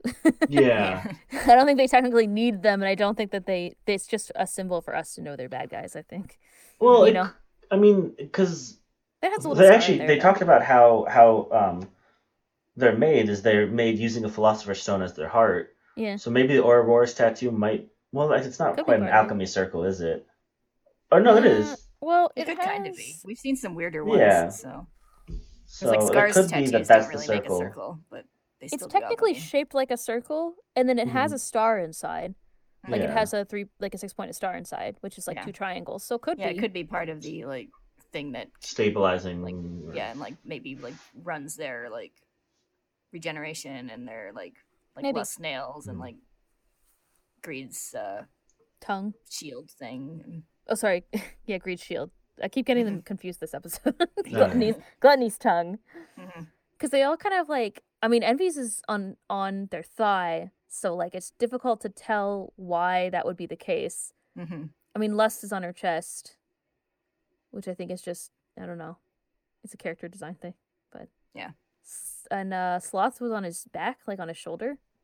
Mm-hmm. Or was it not visible? Uh, I, I think we think we saw it right. on his shoulder. Yeah. yeah, I think it's on his like shoulder blade, kind of, mm-hmm. or you know, the back of his shoulder. So yeah. Speaking of, we've now oh. seen or heard from every one of these Sin? seven sins. Yeah, we talked about how Pride hadn't made an appearance yet. Mm-hmm. Mm-hmm. Now Pride has spoken. We haven't seen Pride. Telepathically, I'm guessing, or whatever, in whatever way. Yeah. It, seem, it seems like Ling and Lan Fan heard it, too. Did they? I couldn't tell if they heard it or if they were just like, what the fuck are they talking to? Hold on, let me yeah, they might have just reacted to, like, another presence, too, I guess, if, since they can... They can sense the homunculi if Pride was like physically present somewhere. Yeah. Nearby, even if they couldn't see. Might have been like reacting to the presence of Pride.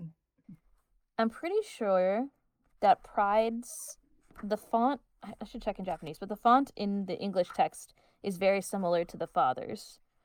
So, but I mean, the assumption is that the Father isn't any one of them, I guess. You can probably neither confirm nor deny the things that I'm saying.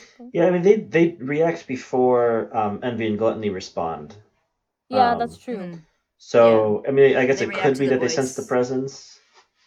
Yeah, they react the... to something at the same time that Envy and Gluttony do. Yeah. So. But then they're kind of, like, looking suspiciously. So it makes me feel like they they don't hear it, but I'm not sure. Although the fact that he Ling is, like... Yelling is like they obviously have other other uh, comrades. Mm-hmm. It's interesting. I always just assumed they could hear it, but it might just be that they like could sense something. It could well, be, I, mean, I, don't know. I mean, he does. Ling, Ling does freak out after that. What the heck was that? But that could also just be with the entire fight they had. Yeah, I think yeah, the entire situation was like, what the fuck? Yeah. that was yeah. That was my assumption. It was more like the whole thing, but mm-hmm. so okay. So so either. Pride is like invisible or able to be invisible or able to communicate like telepathically or speak without being mm. there or something. It's difficult mm-hmm. to tell at this point. Yeah. It seems like they have like some have to be like present in some way because like Envy's like, what are you doing here? Like mm-hmm. seems like they have to be somewhat close to speak. Mm-hmm. Mm. Yeah, it's true. And they seem to have some authority. Maybe that's what's ranks. meant to be communicated by the font choice. Yeah, mm-hmm. I was so just wondering. They seem to have some authority is. in the ranks since they're able to tell uh, Envy and Gluttony to stand down, and even really pissed off Envy is like, fine. But yeah. Envy doesn't seem to be uh, highest in the ranks, though. You know, that is true. Gluttony doesn't yeah. seem to care that much about being told what to do, but Envy is, seems to be annoyed mm-hmm. by it, and um, yeah. So I, I think. Um, mm-hmm.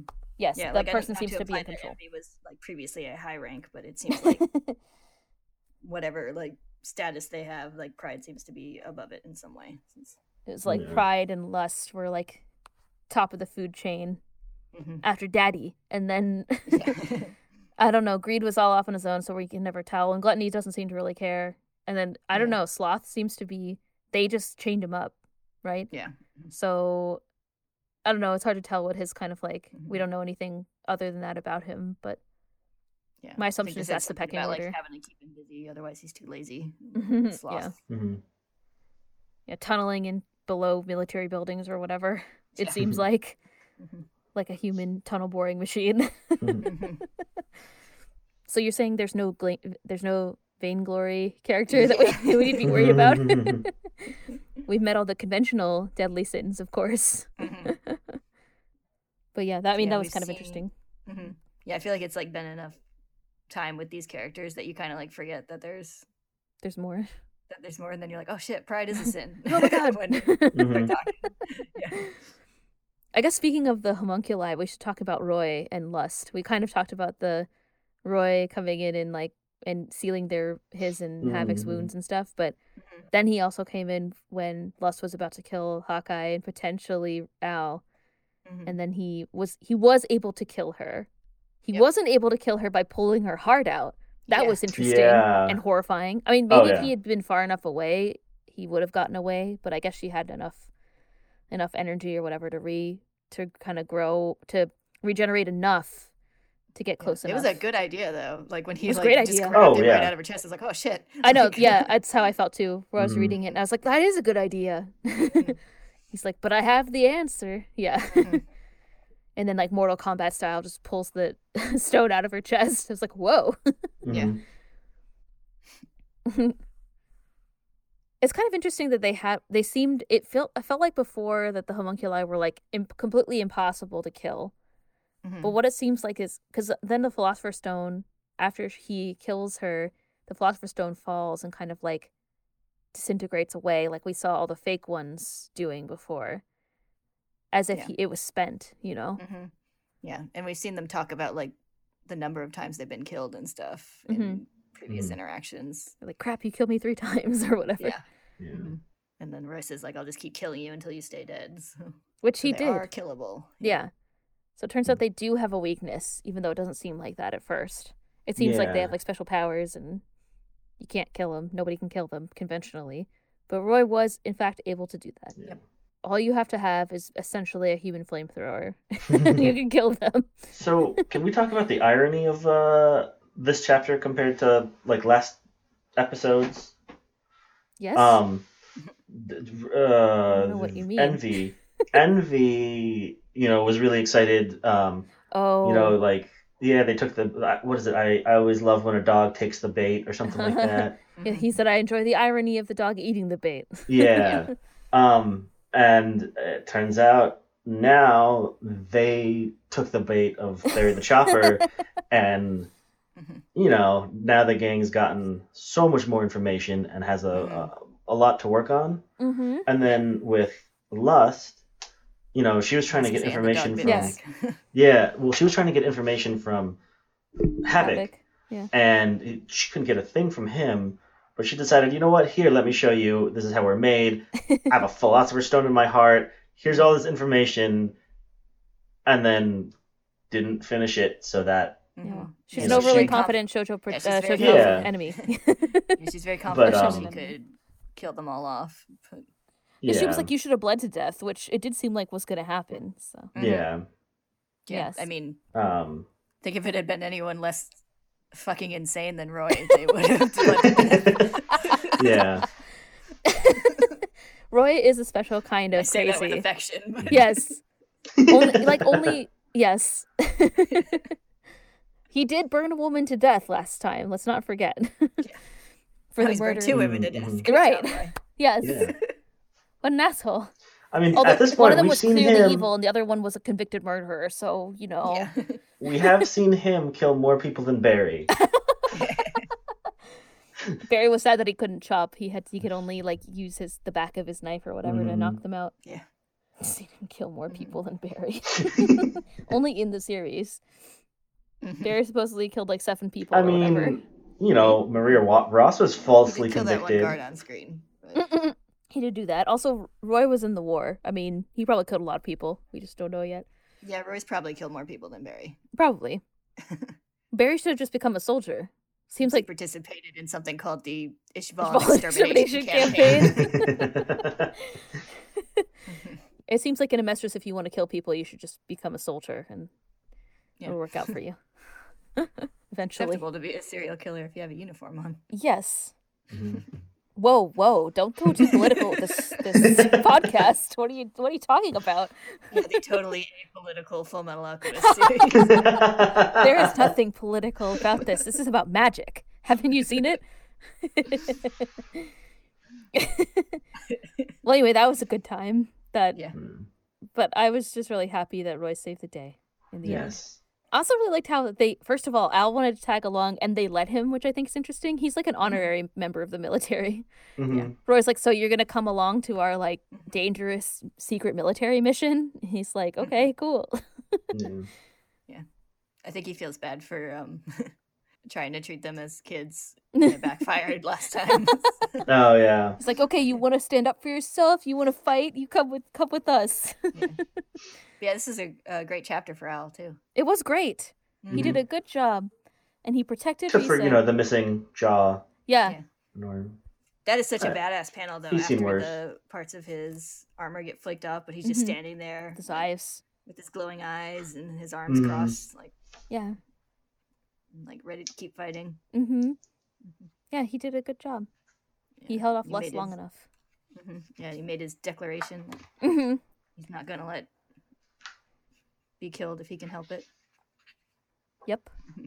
Remembering all the sadness mm-hmm. from before. Yes. And like how quickly he like yeah, reacted to Roy's appearance too. He's just like, oh, and builds the mm-hmm. wall and keeps researching. Yeah. yeah, it's like he... I guess he saw him behind mm-hmm. Lust. Yeah. After his armor gets cut off. I assume that the panel where it's like the close-up on his eyes mm-hmm. that you were just talking about, yeah. that's when Roy showed up. So he was like, we duck and cover. Like they knew. Yep. He knew what Roy was going to do. Mm-hmm. Like Riza trying to go get out and see him. And he's like, no. Yeah. You're going to burned off. Jeez. Oh, yeah. Yes. And I like how even though he has that wall, he still like has his body in front of Riza too. Like mm-hmm. we've seen him do that before with his like using his like armor body to just protect people by like mm-hmm. putting them in front of him. Mm-hmm. He's a good boy. Oh, kind of going back to the homunculi for a second. Uh, Lust said that homunculi are, are quote unquote closer to the truth than humans. Yeah. Which is interesting. So they do know more. They know more about the truth. Also, yeah. Lust could tell that he had opened the portal. Yeah, I was gonna say they're talking a yes. lot about um, like the opening of the portal and stuff, and mm-hmm. that seems to like confirm that Al is a good human sacrifice to her. Mm-hmm. Mm-hmm. And also confirms that, I mean, we kind of talked about it before, but it's like, I guess you don't have to have a body to be a human sacrifice. Yeah. yeah. All you need is a soul. Mm-hmm. It's kind of still interesting as to why they think Roy is a good candidate for human sacrifice. I don't think we've really seen why that would mm-hmm. be yet. Yeah. Mm-hmm. Well, it doesn't seem to be that they have to have opened the portal because they thought, like, Al was a good candidate before knowing that he had opened it, and then just like hearing mm-hmm. about that makes it go like, oh, what a shame, I have to waste a perfectly good human sacrifice. So. yeah. yeah, I guess so. I guess you just have to be good at alchemy. Mm-hmm. That's something about that makes it better. Yeah, that seems to like confirm it for them or something. Mm-hmm. Mm-hmm. I don't know. It's very interesting. Yeah. So now I think Roy knows that he was supposed to be a human sacrifice. Didn't Les say that to him? Yeah, she was like, it's a shame to waste a good human sacrifice. Mm-hmm. Yeah, she's like, I don't want to kill you, but you leave me no choice. Yeah. yeah. So that's kind of interesting. Yeah. So yeah, they've all heard this word tossed around now. So. Yes. Yeah, they really did get a lot of information in these chapters. Like. Yeah. Well, yeah. Like Lust should have been more tight-lipped. Yeah. It's not quite as obvious, I think, when you're first reading it, because we already know a lot of this, like as yes. audience. But like, this is yes. a lot of information mm-hmm. for our various main characters that they have not had up until this point. Yes. I think the other thing that was interesting that we learned related to souls and, you know, the Philosopher's Stone and whatnot is like in these three chapters, uh, Lan Fan could recognize Envy mm-hmm. by the fact mm-hmm. that they have multiple souls, yeah. right? Yeah. And that's how they were We're... able to recognize, that's how Lan Fan was able to recognize Envy every time. Yeah. Which uh, I never made the connection when, um, when Lan Fan's like, they have reinforcements about like twenty or more. Yeah. And I'm like, what? What is she talking about? Never Envy. She's talking about yeah. Envy. Yeah. Yeah. One place. yeah. Exactly. Yes. Yeah. Mm-hmm. Um. Yeah, it is an interesting like connection because like I think when you first hear about like what the Philosopher's Stone is made of, it's just like it seems like ooh, it's made of living it's made humans. Of people. It's spooky, but it's like that yeah. seems to actually be relevant to the way it functions since. Yes. Suddenly, yeah. Like they have multiple souls within them. Like. Yeah, and it seems like yeah. you can run out, yeah. which is what's implied. That's kind of what mm-hmm. I was trying to imply with like what happened to Lust, where mm-hmm. it's like, yeah, maybe you only get the number of lives that you have souls left in that Philosopher's Stone. Mm-hmm. Maybe it's just mm-hmm. like a, I mean, you probably know, but maybe it's just like a collection of souls. Like that's what we're, it's kind of implied by what Lan Fan's saying. Um, so I have a few small remarks. I don't know if I really have a whole lot to talk about with them, but there's things that I noticed. Um, first of all, with um, Elizabeth, right, the, the nickname for, for Riza. Uh-huh. Um, I wonder, is that... Because the name Riza, it's kind of ambiguous if it is Riza or Liz. Lisa? Yeah, Lisa.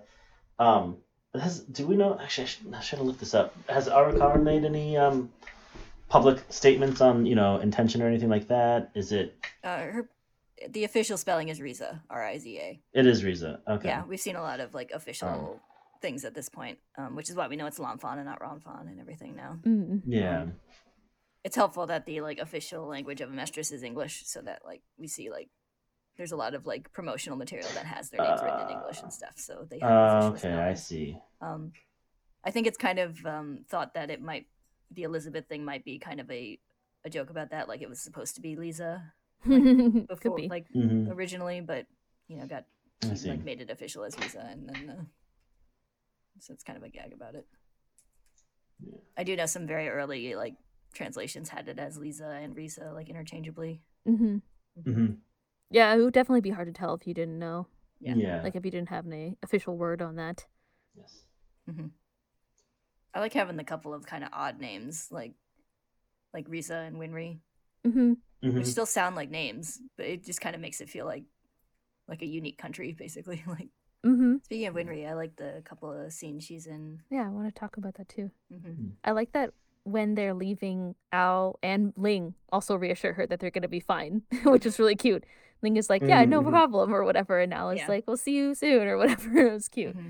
Yeah. I was like, oh, Ling, you're a nice mm-hmm. guy. Yeah. Yeah, it's kind of a cute little like, I don't really want to call it an arc, but kind of a like, prog- like sort of progression with her in these like chapters where, first of all, I think it's sweet that they're like asking her for her opinion on mm-hmm. what they should be doing, mm-hmm. Um, mm-hmm. and that she gives her like totally honest like yeah feelings feelings on the situation. I like the general. Like Al says, Winry, you're so nice. Yeah, I like that Winry was polishing Al, which was cute and just mm-hmm. in and of itself. Yeah, I was like, oh yeah, I guess he does need to be like buffed occasionally. Yeah. It's really yeah. cute, and he can't reach there because he's a suit of armor. So yeah, she's doing like his back. Mm-hmm. It was cute. Yeah, so she's saying like, like I'm scared because you guys might be killed, but I don't want mm. you to give up on your goal. And yeah, yeah, everything. And then um, like when Al says that he feels like he has to go out there, she like is obviously worried, but doesn't like try to stop him or anything. It's just like, you will come back. And, mm-hmm. and then they have their little reunion where she's out there waiting for him. And... Mm-hmm. Then his arm falls off, which is a great comic relief. Yeah. Yeah, it was very sweet. Yeah. And I like how they do like the like the routine thing where he says, I'm home, and she says, welcome back. Like, mm-hmm. you idiot, mm-hmm. or whatever. Yeah. Yeah, I love that. It's like, you idiot, welcome, welcome back. Welcome back. Yeah, it was very sweet. Mm-hmm. Yeah, it is good character development for Winry and, like, a relationship development between Adele and Winry where mm-hmm. she's like, my opinion mm-hmm. is that it's like, I personally, I don't want anything bad to happen to you, but I know that you need to do this for your, you know, for yourselves. Mm-hmm. So, yeah, it was nice. Yeah. It's wholesome. Mm-hmm. Yeah, and I feel like it's some development on, like, Adele's part, too, of, like, mm-hmm. learning more of her, like, kind of her own thoughts and worries and everything about this and considering how other people... You know, yeah, how their yeah. actions affect the people they care about. Yeah, it's kind of part of the things that they set off with. I mean, it is like kind of set off in the chapters before where Ed's thinking about what Maria Ross said and like thinking mm-hmm. about Hughes' death and mm-hmm. Gracia's reaction and stuff. Yeah. So I feel like getting her opinion is a good step on that little kind of little arc or little growth thing that's happening yeah. for them. Yeah. I also like that they like dedicate the time to... um like Al and Winry's relationship, like mm-hmm. separate from mm-hmm. like Ed. Yes. Yeah. Because like I feel like in these kind of stories, it'd be easy to have like, it's like, oh, Winry's the capital letters love interest, so only relationship to Ed matters. But like, no, they're three friends who've known each other for a long time, and they all care yeah. about each other yeah. and have different relationships to each other. It was a great set of chapters because Al, Ed was completely not there, so Al got mm-hmm. a lot of growth. Because he also got to go do the thing, go to the fight by himself. Yeah. Yeah, are these like the first chapters we've had where like Ed like doesn't even show up at all? The only other ones were when he was doing his exam. I mean, I guess he showed up, if that's mm. what you mean. He was in the chapter, but he wasn't where the main action was happening. Like he yeah, wasn't yeah. at Devil's Nest. I think that was kind of the first time we talked about it then too. Mm-hmm. But yeah, Ed just got kidnapped to Resembool and then he wasn't yeah. in any of these chapters at all. He didn't show up yeah. for like two whole chapters. Mm-hmm. What's he doing? He's a shonen protagonist. Yeah. He used yeah, to be like in every chapter. Even, like, like when you're reading it, you don't even notice it. Like I feel like no. in a lot of other series, it's very obvious when their main character is missing. But yes, um, yeah, there's so much going on, and it's all important, even without Ed yeah. there. That mm-hmm. it, I was gonna say it reminds me of like toward the end of Furubo, which we were just reading. That the main three characters have their own separate things going on, so they often don't appear in the same chapters anymore. Mm-hmm. So it kind of reminded me of that. I mean, I yeah. think he'll come back and they'll be more involved again, but mm-hmm. yeah. yeah, they're having their own little thing right now, which is nice. Yeah. One thing I noticed that's unrelated to all of this is that Ling also has really good fighting skills. Mm-hmm. Oh, yeah. So it seemed like he was just being bodyguarded and he was all fainty and weak or whatever, but he cut Gluttony yeah. in half, so. Mm-hmm. mm-hmm. Yeah, the sword and is that not just for show. Envy's side. Huh? And I'm throwing the sword into Envy's side. Yeah, that's right. Like, mm-hmm. yeah, this is the first. Oh, time yeah, we've seen uh, Lan Fan caught it. Yeah. yeah, yeah, yeah. It's the first mm-hmm. time we've seen Ling fight for sure. We saw mm-hmm. Fu and Lan Fan fought before, but yeah, um, yeah, he seems to be just as capable as them, and he's just as mm-hmm. capable of determining how many souls people have and whatever. So, mm-hmm. so yeah, it seems like there's more to Ling than we've seen so far, which is nice. Yeah. Yeah. He is a good like uh, comic relief. You know, like I said, fainty type, but mm-hmm. but yeah, it seems like there's uh there it seems like there's more to what's going on with him, so that's cool.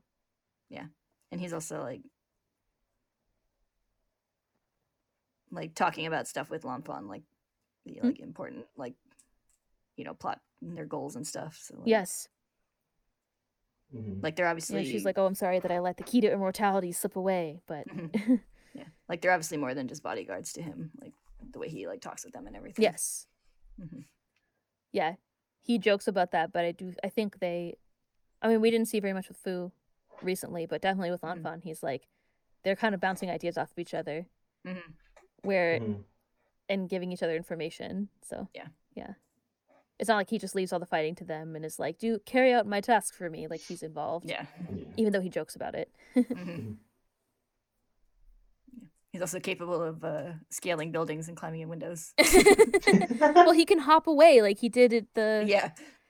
Oh, yeah. You know. I love the panel of him, like, running, just the look of his arms, like, swinging. Oh, yeah, yeah, you yeah, can't yeah. even see them. It's really great. yeah. Running away from, uh, from, I guess it was from Gluttony. Greed. Oh, Gluttony. God Gluttony. damn it! Gluttony. Why do they gotta be G's? Two sins with G's? Yeah. Um. Yeah, I love that he like throws the sword to help save Lan Fan, and then he's like, "Please give that back. I'm really gonna need, need that. Help." Yeah, it was cute. Well, it's cute that they seem to be good at fighting together. Like it, again, yeah. it's not like they have just like a you know master servant relationship. They have a, yeah. seem to have a deeper relationship. Yeah, like she's not shocked that he's part of the battle. They're like working together, like they've done this before. Yeah. yeah. Well, it seems like Ling is constantly getting into scrapes, so yeah, mm-hmm. I'm sure he they've seem- done this before. He does seem to tick people off in the wrong way. Yes. With his, like, chummy, smiling face, where they're just like... Yeah. He definitely seems to, like, get involved with things he shouldn't get involved with, mm-hmm. you know. Yeah. Like I said, Prince of Poor Judgment. Yeah, yeah, exactly. He is the Prince of Poor Judgment. He continues to prove that that title is fitting. I have one other thing that I wanted to talk about, which is the Fuhrer rolling up and then silently leaving. Oh, yeah. Mm-hmm. Yeah, that was the thing that happened. It just, like, doesn't doesn't get a lot of... Uh, coverage, but I think he knows, he's aware of what happened. He was like hovering outside the room, mm-hmm. so he knows Lust is gone, which is bad. Yeah. He knows that Roy did it, which is bad. Mm-hmm. Uh, he knows that they're like grievously injured, which is bad. Yeah, and he knows that Al and Riza were also there, which is bad. Yeah, so mm-hmm. that's bad. Yeah, it looks like like he's not doing anything right now, but it looks like he was considering whether or not to do something, and then just decided mm-hmm. not to for some reason. I mean, well, because he wants the human sacrifice, probably, I would guess. Mm-hmm. There's that motivation still, because Al and, yeah. you know, he's probably like, well, Roy's going to be okay. And I think maybe he could kill all of them if he wanted to, but he is technically outnumbered, so I don't know how well it would go if he, mm-hmm. they were all three of them to fight him. But yeah, it might maybe not he was be sizing like, them up. Yeah, it might it not be, be like, easy. simple. Like, I certainly don't think yeah. so. I mean, he did, He Roy burned Lust to death, so mm-hmm. he could theoretically do the same thing. Yeah, he is confirmed killable now. Mm-hmm. So, so I mean, Roy doesn't know that he's a homunculus, yeah. but yeah, yeah, he can't uh, he can't freak them out, you know. Mm-hmm. So I think it's probably like. So listen, me and Mike have been playing a lot of chess recently. Oh, cool. You want to keep? It's like, you know, you can make sacrifices, but you need to keep your queen, right? Mm-hmm. Like. Yeah. The va- the value of these these having them alive and not knowing about the Fuhrer is more valuable than him killing them, I think. Mm-hmm. Right? Like this is this is why I think he leaves. Mm-hmm. It doesn't matter if they they know some of the secrets, but they still don't know about him, and that's more valuable than, like, in this in this instance. I feel like the Fuhrer is the queen in this chess game, right? Yeah. He has all the information and the power, and it's it's strategically better for him to stay alive than go and try to kill them. Because mm-hmm. um, killing them off is also like, I mean, Ed, like Ed's still out there, Roy's other subordinates are still out there. You know, like, he wouldn't get away with it. He got away with yeah. Hughes. They all got away with Hughes dying. But I don't think they could get away with Roy, Riza, and Al dying. Right? Mm-hmm. So, I don't know. Side note, you making a chess metaphor is more apt than you know yet. Well, chess is a, you have a military. There's two militaries. It's a military game. Like, it is an apt metaphor. But yes, and whatever. We already see chess in this. I'm sure it'll come back, yeah. actually, because they were playing chess twice, at least, in this series. So. Mm-hmm. But yeah, anyway. More apt um, than I know. But my only thing is that, you know, I... I don't know if it's even if it's more suspicious for him to show up and say, "Hey, you know, say anything." But he called the ambulance, and like, they know that he called the ambulance. I think, or oh, I might actually uh... jump in ahead. No, no, no, no. I he think. said that at the end. Wait, no, he did yeah. say that at the end. Yeah, they don't know that in these chapters yet, but they do. In they the don't know. Yeah, yeah, they don't know that he did it, but he did call the ambulance. We know that he called the ambulance. All right, mm-hmm. I think. Cause they... I think. First thing in like the next chapter is that they mentioned that the Fuhrer called the ambulance, I think. Yeah. Yeah. They do mention um, it in the next chapter. It's just not in these ones. Yeah. So everyone's still um, unconscious at the end of this chapter. Yes. That's right. Everyone's still um, groggily asking for ambulances to be called for their other people and not for them. Yeah. Yeah, they definitely won't know. It's like but everyone I mean, called Roy is unconscious at the yeah, end. Yeah, exactly. Exactly. I think that they know well, Roy already knows that it goes all the way to the top. He made that comment. Right? That's true. Where he's like, it's in military, he- this lab is in military headquarters. Like, I'm sure that he's suspicious of the Fuhrer at this point. And I mm-hmm. think that Roy, Roy knows more about yeah, what's think... going on than we know that he knows as an audience. I suspect that he knows a lot more about what's going on. Mm-hmm. Yeah, I think everyone, like, knows that the Fuhrer is somehow involved in this. I think they're just not sure what his, like, allegiance is at the moment. Because, mm-hmm. mm-hmm. like, multiple people have made, you know, he's shown up. He would have to be. And... Yeah, he's shown up and talked to them about stuff, and like he showed up at yeah. the Devil's Nest stuff, and they're all like, "But what's he doing?" Like yeah. they don't know what to think yeah. of it yet, but they know he's involved.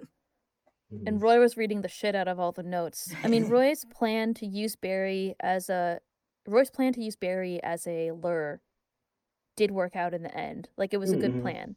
Mm-hmm. Um, I just feel like he's he's good at kind of like piecing things together. So my suspicion yeah. is that he knows more than we know that he knows. As that's fair. At this point. Yeah. And that's, I don't think you can even confirm that. That's just what I think. Mm-hmm. Yeah, I mean, I, I think it's, I can't, I don't know enough about, you know, what goes behind the scenes to be able to confirm that or not. Um, I don't think it's confirmable. Yeah. But, um. I mean, we've seen that he does a lot of research and plays things close to the chest. So I think that's a reasonable. Yes. Yeah. That's exactly it. Yeah, assumption yeah. to make. So and like everybody kind of just listens to what it's like they know that about him, maybe like they kind of listen to what he says. I just feel like that's the evidence is like mm-hmm. he has schemes he yeah. and like he sets things up. The other thing is that he purposely sets things up at strategic times, right? Like he could have just mm-hmm. let Barry run away, or he could have just like killed Barry himself, but he kept Barry around after yeah. the prison break, and like yeah, he like, this could you be know useful. Yeah, exactly. Yeah, so I feel like he kind of like that's what I mean. I feel like he has kind of like an inkling of mm-hmm. yeah something not being right and is still chasing it. Yeah. yeah. I think he's, yeah, he's strategically minded. Yes. Also probably a good chess player. Yeah. Although he only beat that general that One last time. time. Yes. Yeah. Okay, so wait, I guess we've seen chess three times because we saw Roy playing chess with the general, and then all the guys were playing chess. Or were they? No, they were playing like They're shogi. Playing shogi. Shogi, yeah. Well, we got the definition, yeah. And then like uh, mm-hmm. Falman and Barry. and Barry were playing in Greed. No, Falman yeah. and Falman and Barry were playing chess yeah. in the in With the Barry hideout. Losing every time. Yeah. Well, that's not shocking. He's super impulsive. No. Yeah. yeah. That's the He's joke. Like, fuck this game. Toss yeah, the board. Exactly. Falman is like, don't do that. Yeah. But, like, Falman is super, uh, he seems to be super, um, like, fastidious and knowledgeable. So, mm-hmm. yes. Based on these, like, superficial traits alone. Yeah. I can see why he would be Barry the Chopper at chess every time. I can see why Barry the Chopper wouldn't learn. Chess pieces aren't choppable. Anyway, I don't have any other things to say about this. I have I one more that thing, I think. Yeah, oh, always. You know me. You have another rant? uh, no, well, so we briefly talked about um, how the two thousand two anime? Yeah, um, the first one. Uh, yeah, the first one um, split off and they kind of went in a different direction. Mm-hmm. And I think one of, I think Kayla also mentioned that, one of the things that I think they did well that you don't really get in the uh, in the in Brotherhood and in the manga is how homunculi are made. Mm. Um, and so we at least have a general idea. I think we learn more later, but we have enough, I think, that we can talk about where the difference is from okay. the other one. And it just, I don't know, it's, it's I don't know. So, um, yeah, we know that the way homunculi are made is through uh, Philosopher's Stones. Mm-hmm. Um, in the original anime, it's the result of a failed human transmutation. Mm. So when you transmute something, right, so it would turn out to be...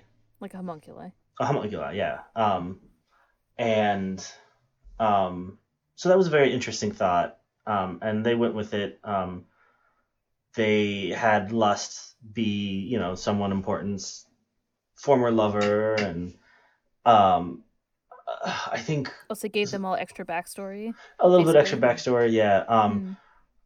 If the result is a failed human transmutation, you've got Ed and Al's mom as one of the homunculi. Mm-hmm. Um, and then I think like uh, relics of their original um, life or something like that was one of their like weaknesses or something. They had like an un... so they are Horcruxes. Yeah, an unnatural fear of those, I think, or something something like that. Interesting. Um, and just in general, like it was a very interesting way to go about it. Um, because you know, I mean, like humanity and like what it is to be a alive, you know, you've got like Ed and uh sorry Al, who's, you know, alive but doesn't really feel anything because he's in his body and stuff like that. It kind of, mm. it went along well with that. Mm. It was just, it was interesting. I don't know. Um, yeah, I always thought it was an interesting idea. I don't think they like executed it like to my satisfaction, but it was mm-hmm. like it was definitely an interesting idea. I will definitely give them that for the uh yeah the first anime. I think that's kind of interesting too, because Lust mm-hmm. specifically is like, it's an interesting idea to me because Lust is like, I forget exactly what she said, but she's like, we're the same as people. We have um, emotions and whatever and whatever too. And it's kind of like, I don't mm-hmm. think you do. Like, is that just the result of being around for hundreds of years? But like, mm-hmm. they never act like people. Like we see so much human reaction and emotion and stuff. Yeah. But like, so they, they, they turn around and say like, oh, we're the evolution of people. And we're like, like, look at this. Humans are so weak. But then they're like, we're the same. It's like, well, you can't be both. You can't have both. Mm-hmm. So saying they that they're failed like, transmutation is interesting, you know? Mm-hmm. Yeah. I think they do have like, they do obviously have some emotions. Yeah. I'm not sure if they like, they just don't regard things in the same way humans do. Cause like we've seen like, mm-hmm. I mean, we've seen them get mad obviously, but mm-hmm. um, like we've yeah. seen Greed. Like I think Greed is probably the more, the more human one we've seen so far. Yeah. Mm-hmm. And Envy, the way he, like, like you said, yeah, I mean, mad. Like, Envy has a, a yeah. re- uh, relatable rage, I think. Yeah, Envy gets yeah rage. And yes. Like, mm-hmm. And I mean, I think I think even joy that you see from Envy, even though it's yeah. about, you know. Yeah. It's a sadistic joy. Yeah. yeah. They do seem yeah, to there you go. enjoyment out of out of their... Uh... Schadenfreude's legitimate human emotion. They have f- fulfillment in their workplace. Um... Yes. Mm-hmm. There's a lot of H R violations coming out of that workplace, though. I don't know. But yeah, like... Uh, what was I going to say? But I, my assumption is that it's like the vampire situation where it's like, oh, we had these emotions, but we've been alive. Or like elves where they're all aloof because they've been alive for so long that they're like, I've seen it all. And they're like just basically jaded. And that's why they don't mm-hmm. react to things. But yeah, I, I don't know. I don't yeah, buy it, even though that them, is the like canon. Around for a long time. I feel like some of it might also be like, since they feel they're superior to humans. Yeah. Like if they feel emotion, those kind of like... weak emotions that they feel like humans have, they're like, no, I'm gonna push that mm-hmm. away. Yeah, that totally makes sense. Because mm-hmm. like we have um like uh Bradley slash Wrath was like scolding, making fun of Greed for being, like, attached to his underlings. Mm, yeah, that's oh, true. Yeah. There's definitely evidence of that. Mm-hmm. And, yeah, Lust being like, it's okay, she wants to die to, about Riza mm-hmm. and whatever, you know. Yeah. Just acting like her, her pain doesn't matter, essentially. Mm-hmm. Yeah. So, yeah, I don't know. I That's what I said. I'm, I'm like, kind of kind of buying it, kind of not buying it, where it's like, yeah. I don't think that they're the same as people. I mean, for obvious reasons. Yeah. Mm-hmm. I don't know. But them also being the same as people is part of their weakness. That's how Ed was able to um, win against Greed. Mm-hmm. And how they are, I guess, able to be destroyed. They, they're mm. not infinitely... Uh... And, like, they can yeah. be injured and stuff, like, just like people, mm-hmm. but... Yeah, it's like yeah. they can, like, even before we know that they're permanently killable, it's like they were temporarily killable. If mm-hmm. you do the thing that will kill a human, it will kill a homunculus. They just come back to life. Yeah. They're very nearly dead, yes. yes. Briefly dead. Frontier's only mostly dead. Yeah. exactly. Constantly mostly dead. Yeah. They can be stabbed in the, like, straight in the forehead with a knife, but... they'll come back. Mm-hmm. It doesn't seem like Envy has the same problem as like Greed of like not being able to repair and change form at the same time. Like Envy yeah. got stabbed but in the eye and the head and then turned into a dog right away mm-hmm. during the fight. I don't know if Envy's although, specific power will be uh, talked about, but I just thought that was interesting. Yeah. Although I'm looking back, I'm like, I'm not sure if he actually ever did both at the same time. I don't know. I mean, he could have transformed and then healed. Because yeah. he transformed like, into a dog, but then he was still bleeding or whatever. Yeah, because like when he when he was a dog, he got stabbed in the face, and they transformed back into his human face is still form, bleeding. But was still bleeding. Yeah. Like, so. yeah, yeah, yeah. No, you're right about that. That he just opted to transform first. So. I don't think we've actually seen Gluttony's power in action yet, because Gluttony also kept getting shot, but then kept regenerating mm-hmm. right away. Yeah. Yeah, we've just seen Gluttony like open Threaten. his mouth and then a dark panel. So yeah, we don't actually know how it works when he eats people. Yeah. He looked really sinister in this chapter though. It was when, horrifying. When Envy told him he could swallow everyone whole. Like he looked sinister multiple times, like when he was cut in half, as I stated previously, and also when he's like looming behind Riza and like uh, opening his mouth when he's about to eat Riza. Yeah. It's not acceptable. Not acceptable at all. yeah. um, okay. Any last thoughts? No, I think we're good. Okay. We definitely talked about this for like three hours. So. yeah. An hour As planned. uh, an hour mm-hmm. chapter? Essentially, that's how long it takes to record. Yeah. yeah. All right. All right. Good. Yep. Great. Right. Good. Yeah. Well, everybody's okay for now. Mm-hmm. Nobody Except died. Barry. well, Barry died, yes. Yes. Mm-hmm. Lust. Lust. no, we don't care. She was a bad guy. Oh, okay. Everybody's fine except for these two that died. Yeah. there was no child dismemberment. Mm-hmm. Yeah, just um, serial killer dismemberment. Well, I mean, if you think about it, Barry was put into that body uh-huh. only a couple years ago, so he's like half yeah, God, five-year-old like, or something like that. he has the soul of a five-year-old and the body of like a however old plus rotting. He had like long crazy hair. It was pretty great. Mm-hmm. His mask is still horrifying the way it's like bolted yeah. into his face. Ugh. Yeah. Anyway, good times. Okay, good. This well, is... I retract my statement about nobody important dying. Um... All the people that we would be devastated if they died didn't die. yeah, we're only a little bit sad that Barry yeah. died. I'm yeah. I'm ready to move on. Barry mm-hmm. had his arc. Yeah. We have Ling now for Barry. Comic relief. Yeah, yeah really. I knew him. All right. What are we going to read next time? We are going to read chapters forty and forty-one. Just Ooh. two. Yeah. yeah. We're going two by two for a little while, so it'll be a, a nice break for me and I guess for other people reading. I guess, yeah, for people who... Or, mm-hmm. or you'll just keep reading it like me because you get yeah. obsessed. It's possible. Entirely yeah. possible. So yeah, thanks for tuning in and listening to us uh, ramble and rant and tangent. As usual. yep. Uh, we will talk to you guys next week. See you later. All right. Bye-bye. Bye.